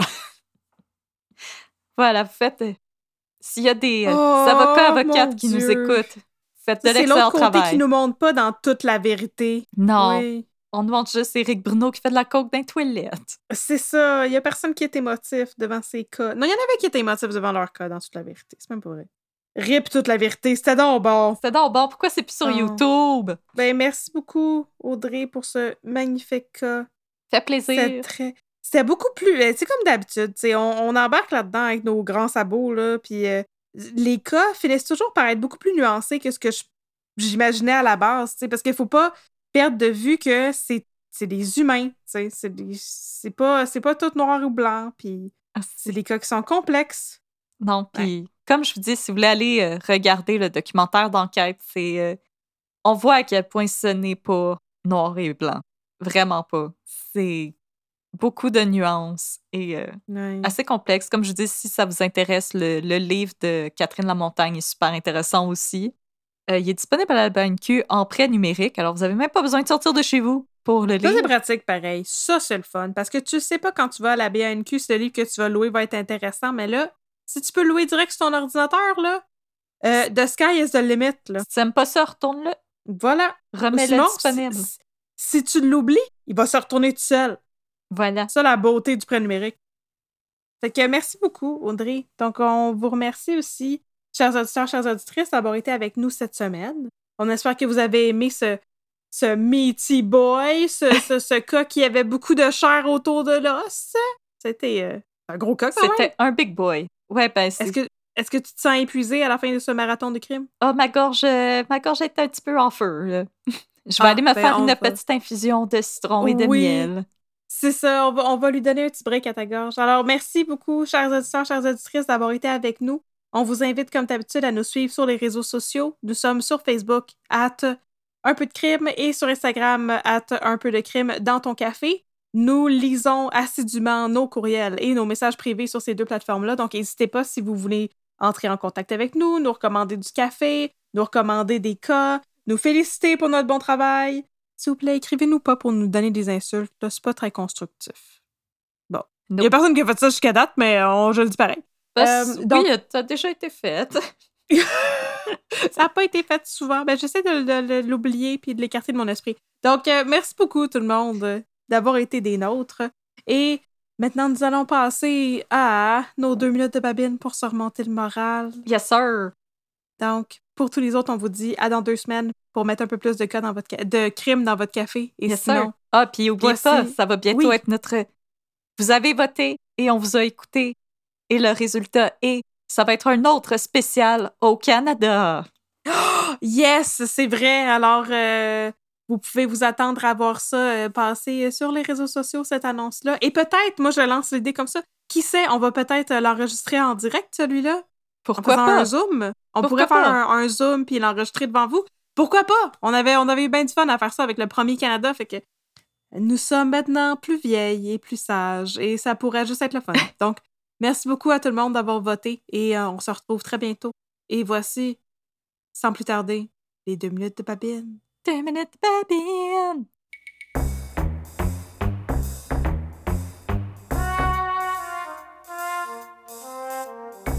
Fait que là, mon chum, là, Yes, sir, partner. m'a te compter la fois, le plus beau jour de ma vie. Oh, parle-moi La fois que, la fois que Séraphin Oh, est rentré dans le district 31. ben voyons, donc crossover. Crossover Séraphin dans district 31. Wow. Donc, bien sûr, on parle pas vraiment de Séraphin, on parle de- du comédien Vincent Leclerc, L'excellent comédien Vincent Leclerc. qui n'est pas vraiment Séraphin dans la vraie vie. Donc là, OK, je, je vais set de scene pour toi. C'est un bar qui s'appelle Le Sportif. Oh, ça sonne où c'est qu'on classique. peut jouer au pool et Oh. aussi regarder la game de hockey sur les gros écrans géants. Very classy. Après un chiffre de travail particulièrement particulier, Oh là là. Jean-Loup le hot dog et Poupou se rendent au bar Le Sportif pour prendre une petite bière puis jaser de, de chicks puis de crimes. Oh yes, sir. Vraie conversation sir. de gars. Quand tout à coup, ils entendent une altercation, il y a un gars qui donne un coup de poing à un autre gars, bang, dans le fond du bar. Hey, c'est pas mal qu'on se fait des amis. se disent Non, ça, c'est pas très gentil. Non, non, non. Donc là, les trois policiers se disent Écoute, on n'est pas en service, puis c'est pas comme ça qu'on voulait passer notre soirée, mais c'est notre C'est pas dans mes valeurs de d'intervenir. policiers d'intervenir présent. Non, c'est pas dans mes valeurs d'intervenir, mais eux, c'était dans leurs valeurs d'intervenir. Ah, c'est juste genre lignes sur le site comme nope. Et là, ils s'avancent et tout d'un coup, dans un move que personne n'a vu venir, le gars qui avait donné un coup de poing à l'autre saisit Poupou dans un headlock digne de la WWF. Non, pas mon poupou. Non. C'est comme ça que ça s'appelle? Moi, je Non. mélange toujours l'affaire euh, l'affaire des animaux puis l'affaire de lutte. là. Non, c'est c'est franchement un move de lutte là, que Vincent Leclerc oui, nous oui, c'est sort, un là. move de lutte. C'était pas un move de panda. Là. Non. C'est c'est un vrai, un vrai move de lutte. Donc, là, il prend Un un move de lutte. Puis là, les autres policiers sont comme Hey, aïe, aïe, aïe, aïe. Puis là, il saisit cet inconnu au coup de poing saisit l'arme de service de Poupou et la presse contre sa tête. Et là, les policiers sont comme... Fait que là, tout le monde le met en joue. Ah, Babine, Jean-Loup, tout le monde... Ah, c'est comme le, le- c'est comme le meme de Spider-Man avec trois Spider-Man qui se pointent. Puis là, toutes les trois se pointent. Puis là, ils disent, OK, on évacue le bord, on évacue le bord. Puis là, il y avait quelqu'un qui était avec le, le gars qui a donné un coup de poing. Puis la, la fille lui dit, Maxime, voyons, on fait pas ça. Fait que là, les gens sont comme, toi, la blonde de Maxime, sors. Puis là, le gars qui s'était fait donner un coup de poing par Maxime, soit aussi sort du bar. Puis là, quand le bar, il est vide, Maxime, qui tient encore l'autre dans un headlock, Non! regarde les autres policiers, puis il dit Là, là, les gars, faites pas quelque chose que vous allez regretter, on est tous des policiers ici. Puis là, Meme de les autres policiers se regardent, ils sont comme Mais qu'est-ce que ça veut dire?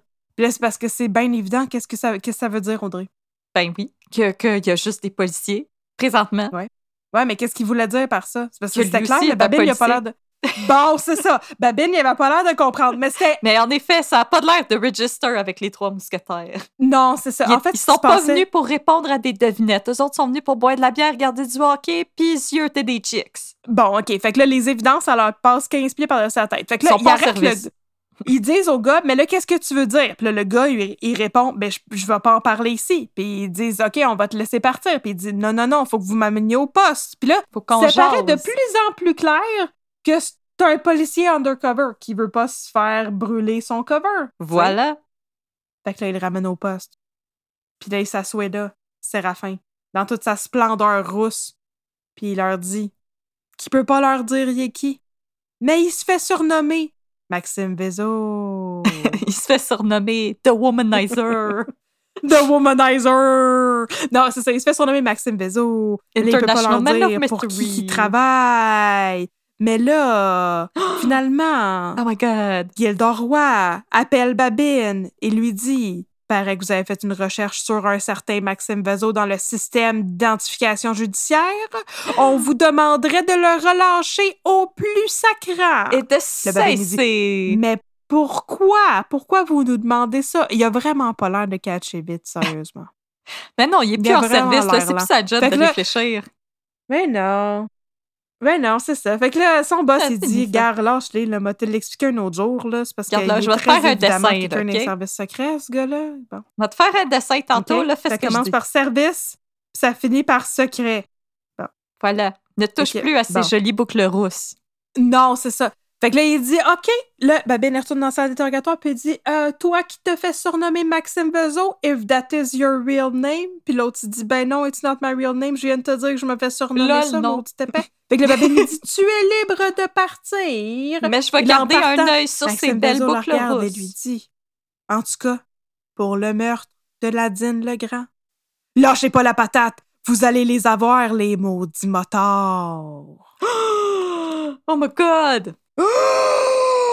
Oh my god! Fait que le babine est comme Attends, attends, wait! Que viens-tu de dire, Maxime Vezo? Mais Maxime Vezo est déjà en train de partir Il est déjà dans, dans un petit effet de fumée. Comme un magicien.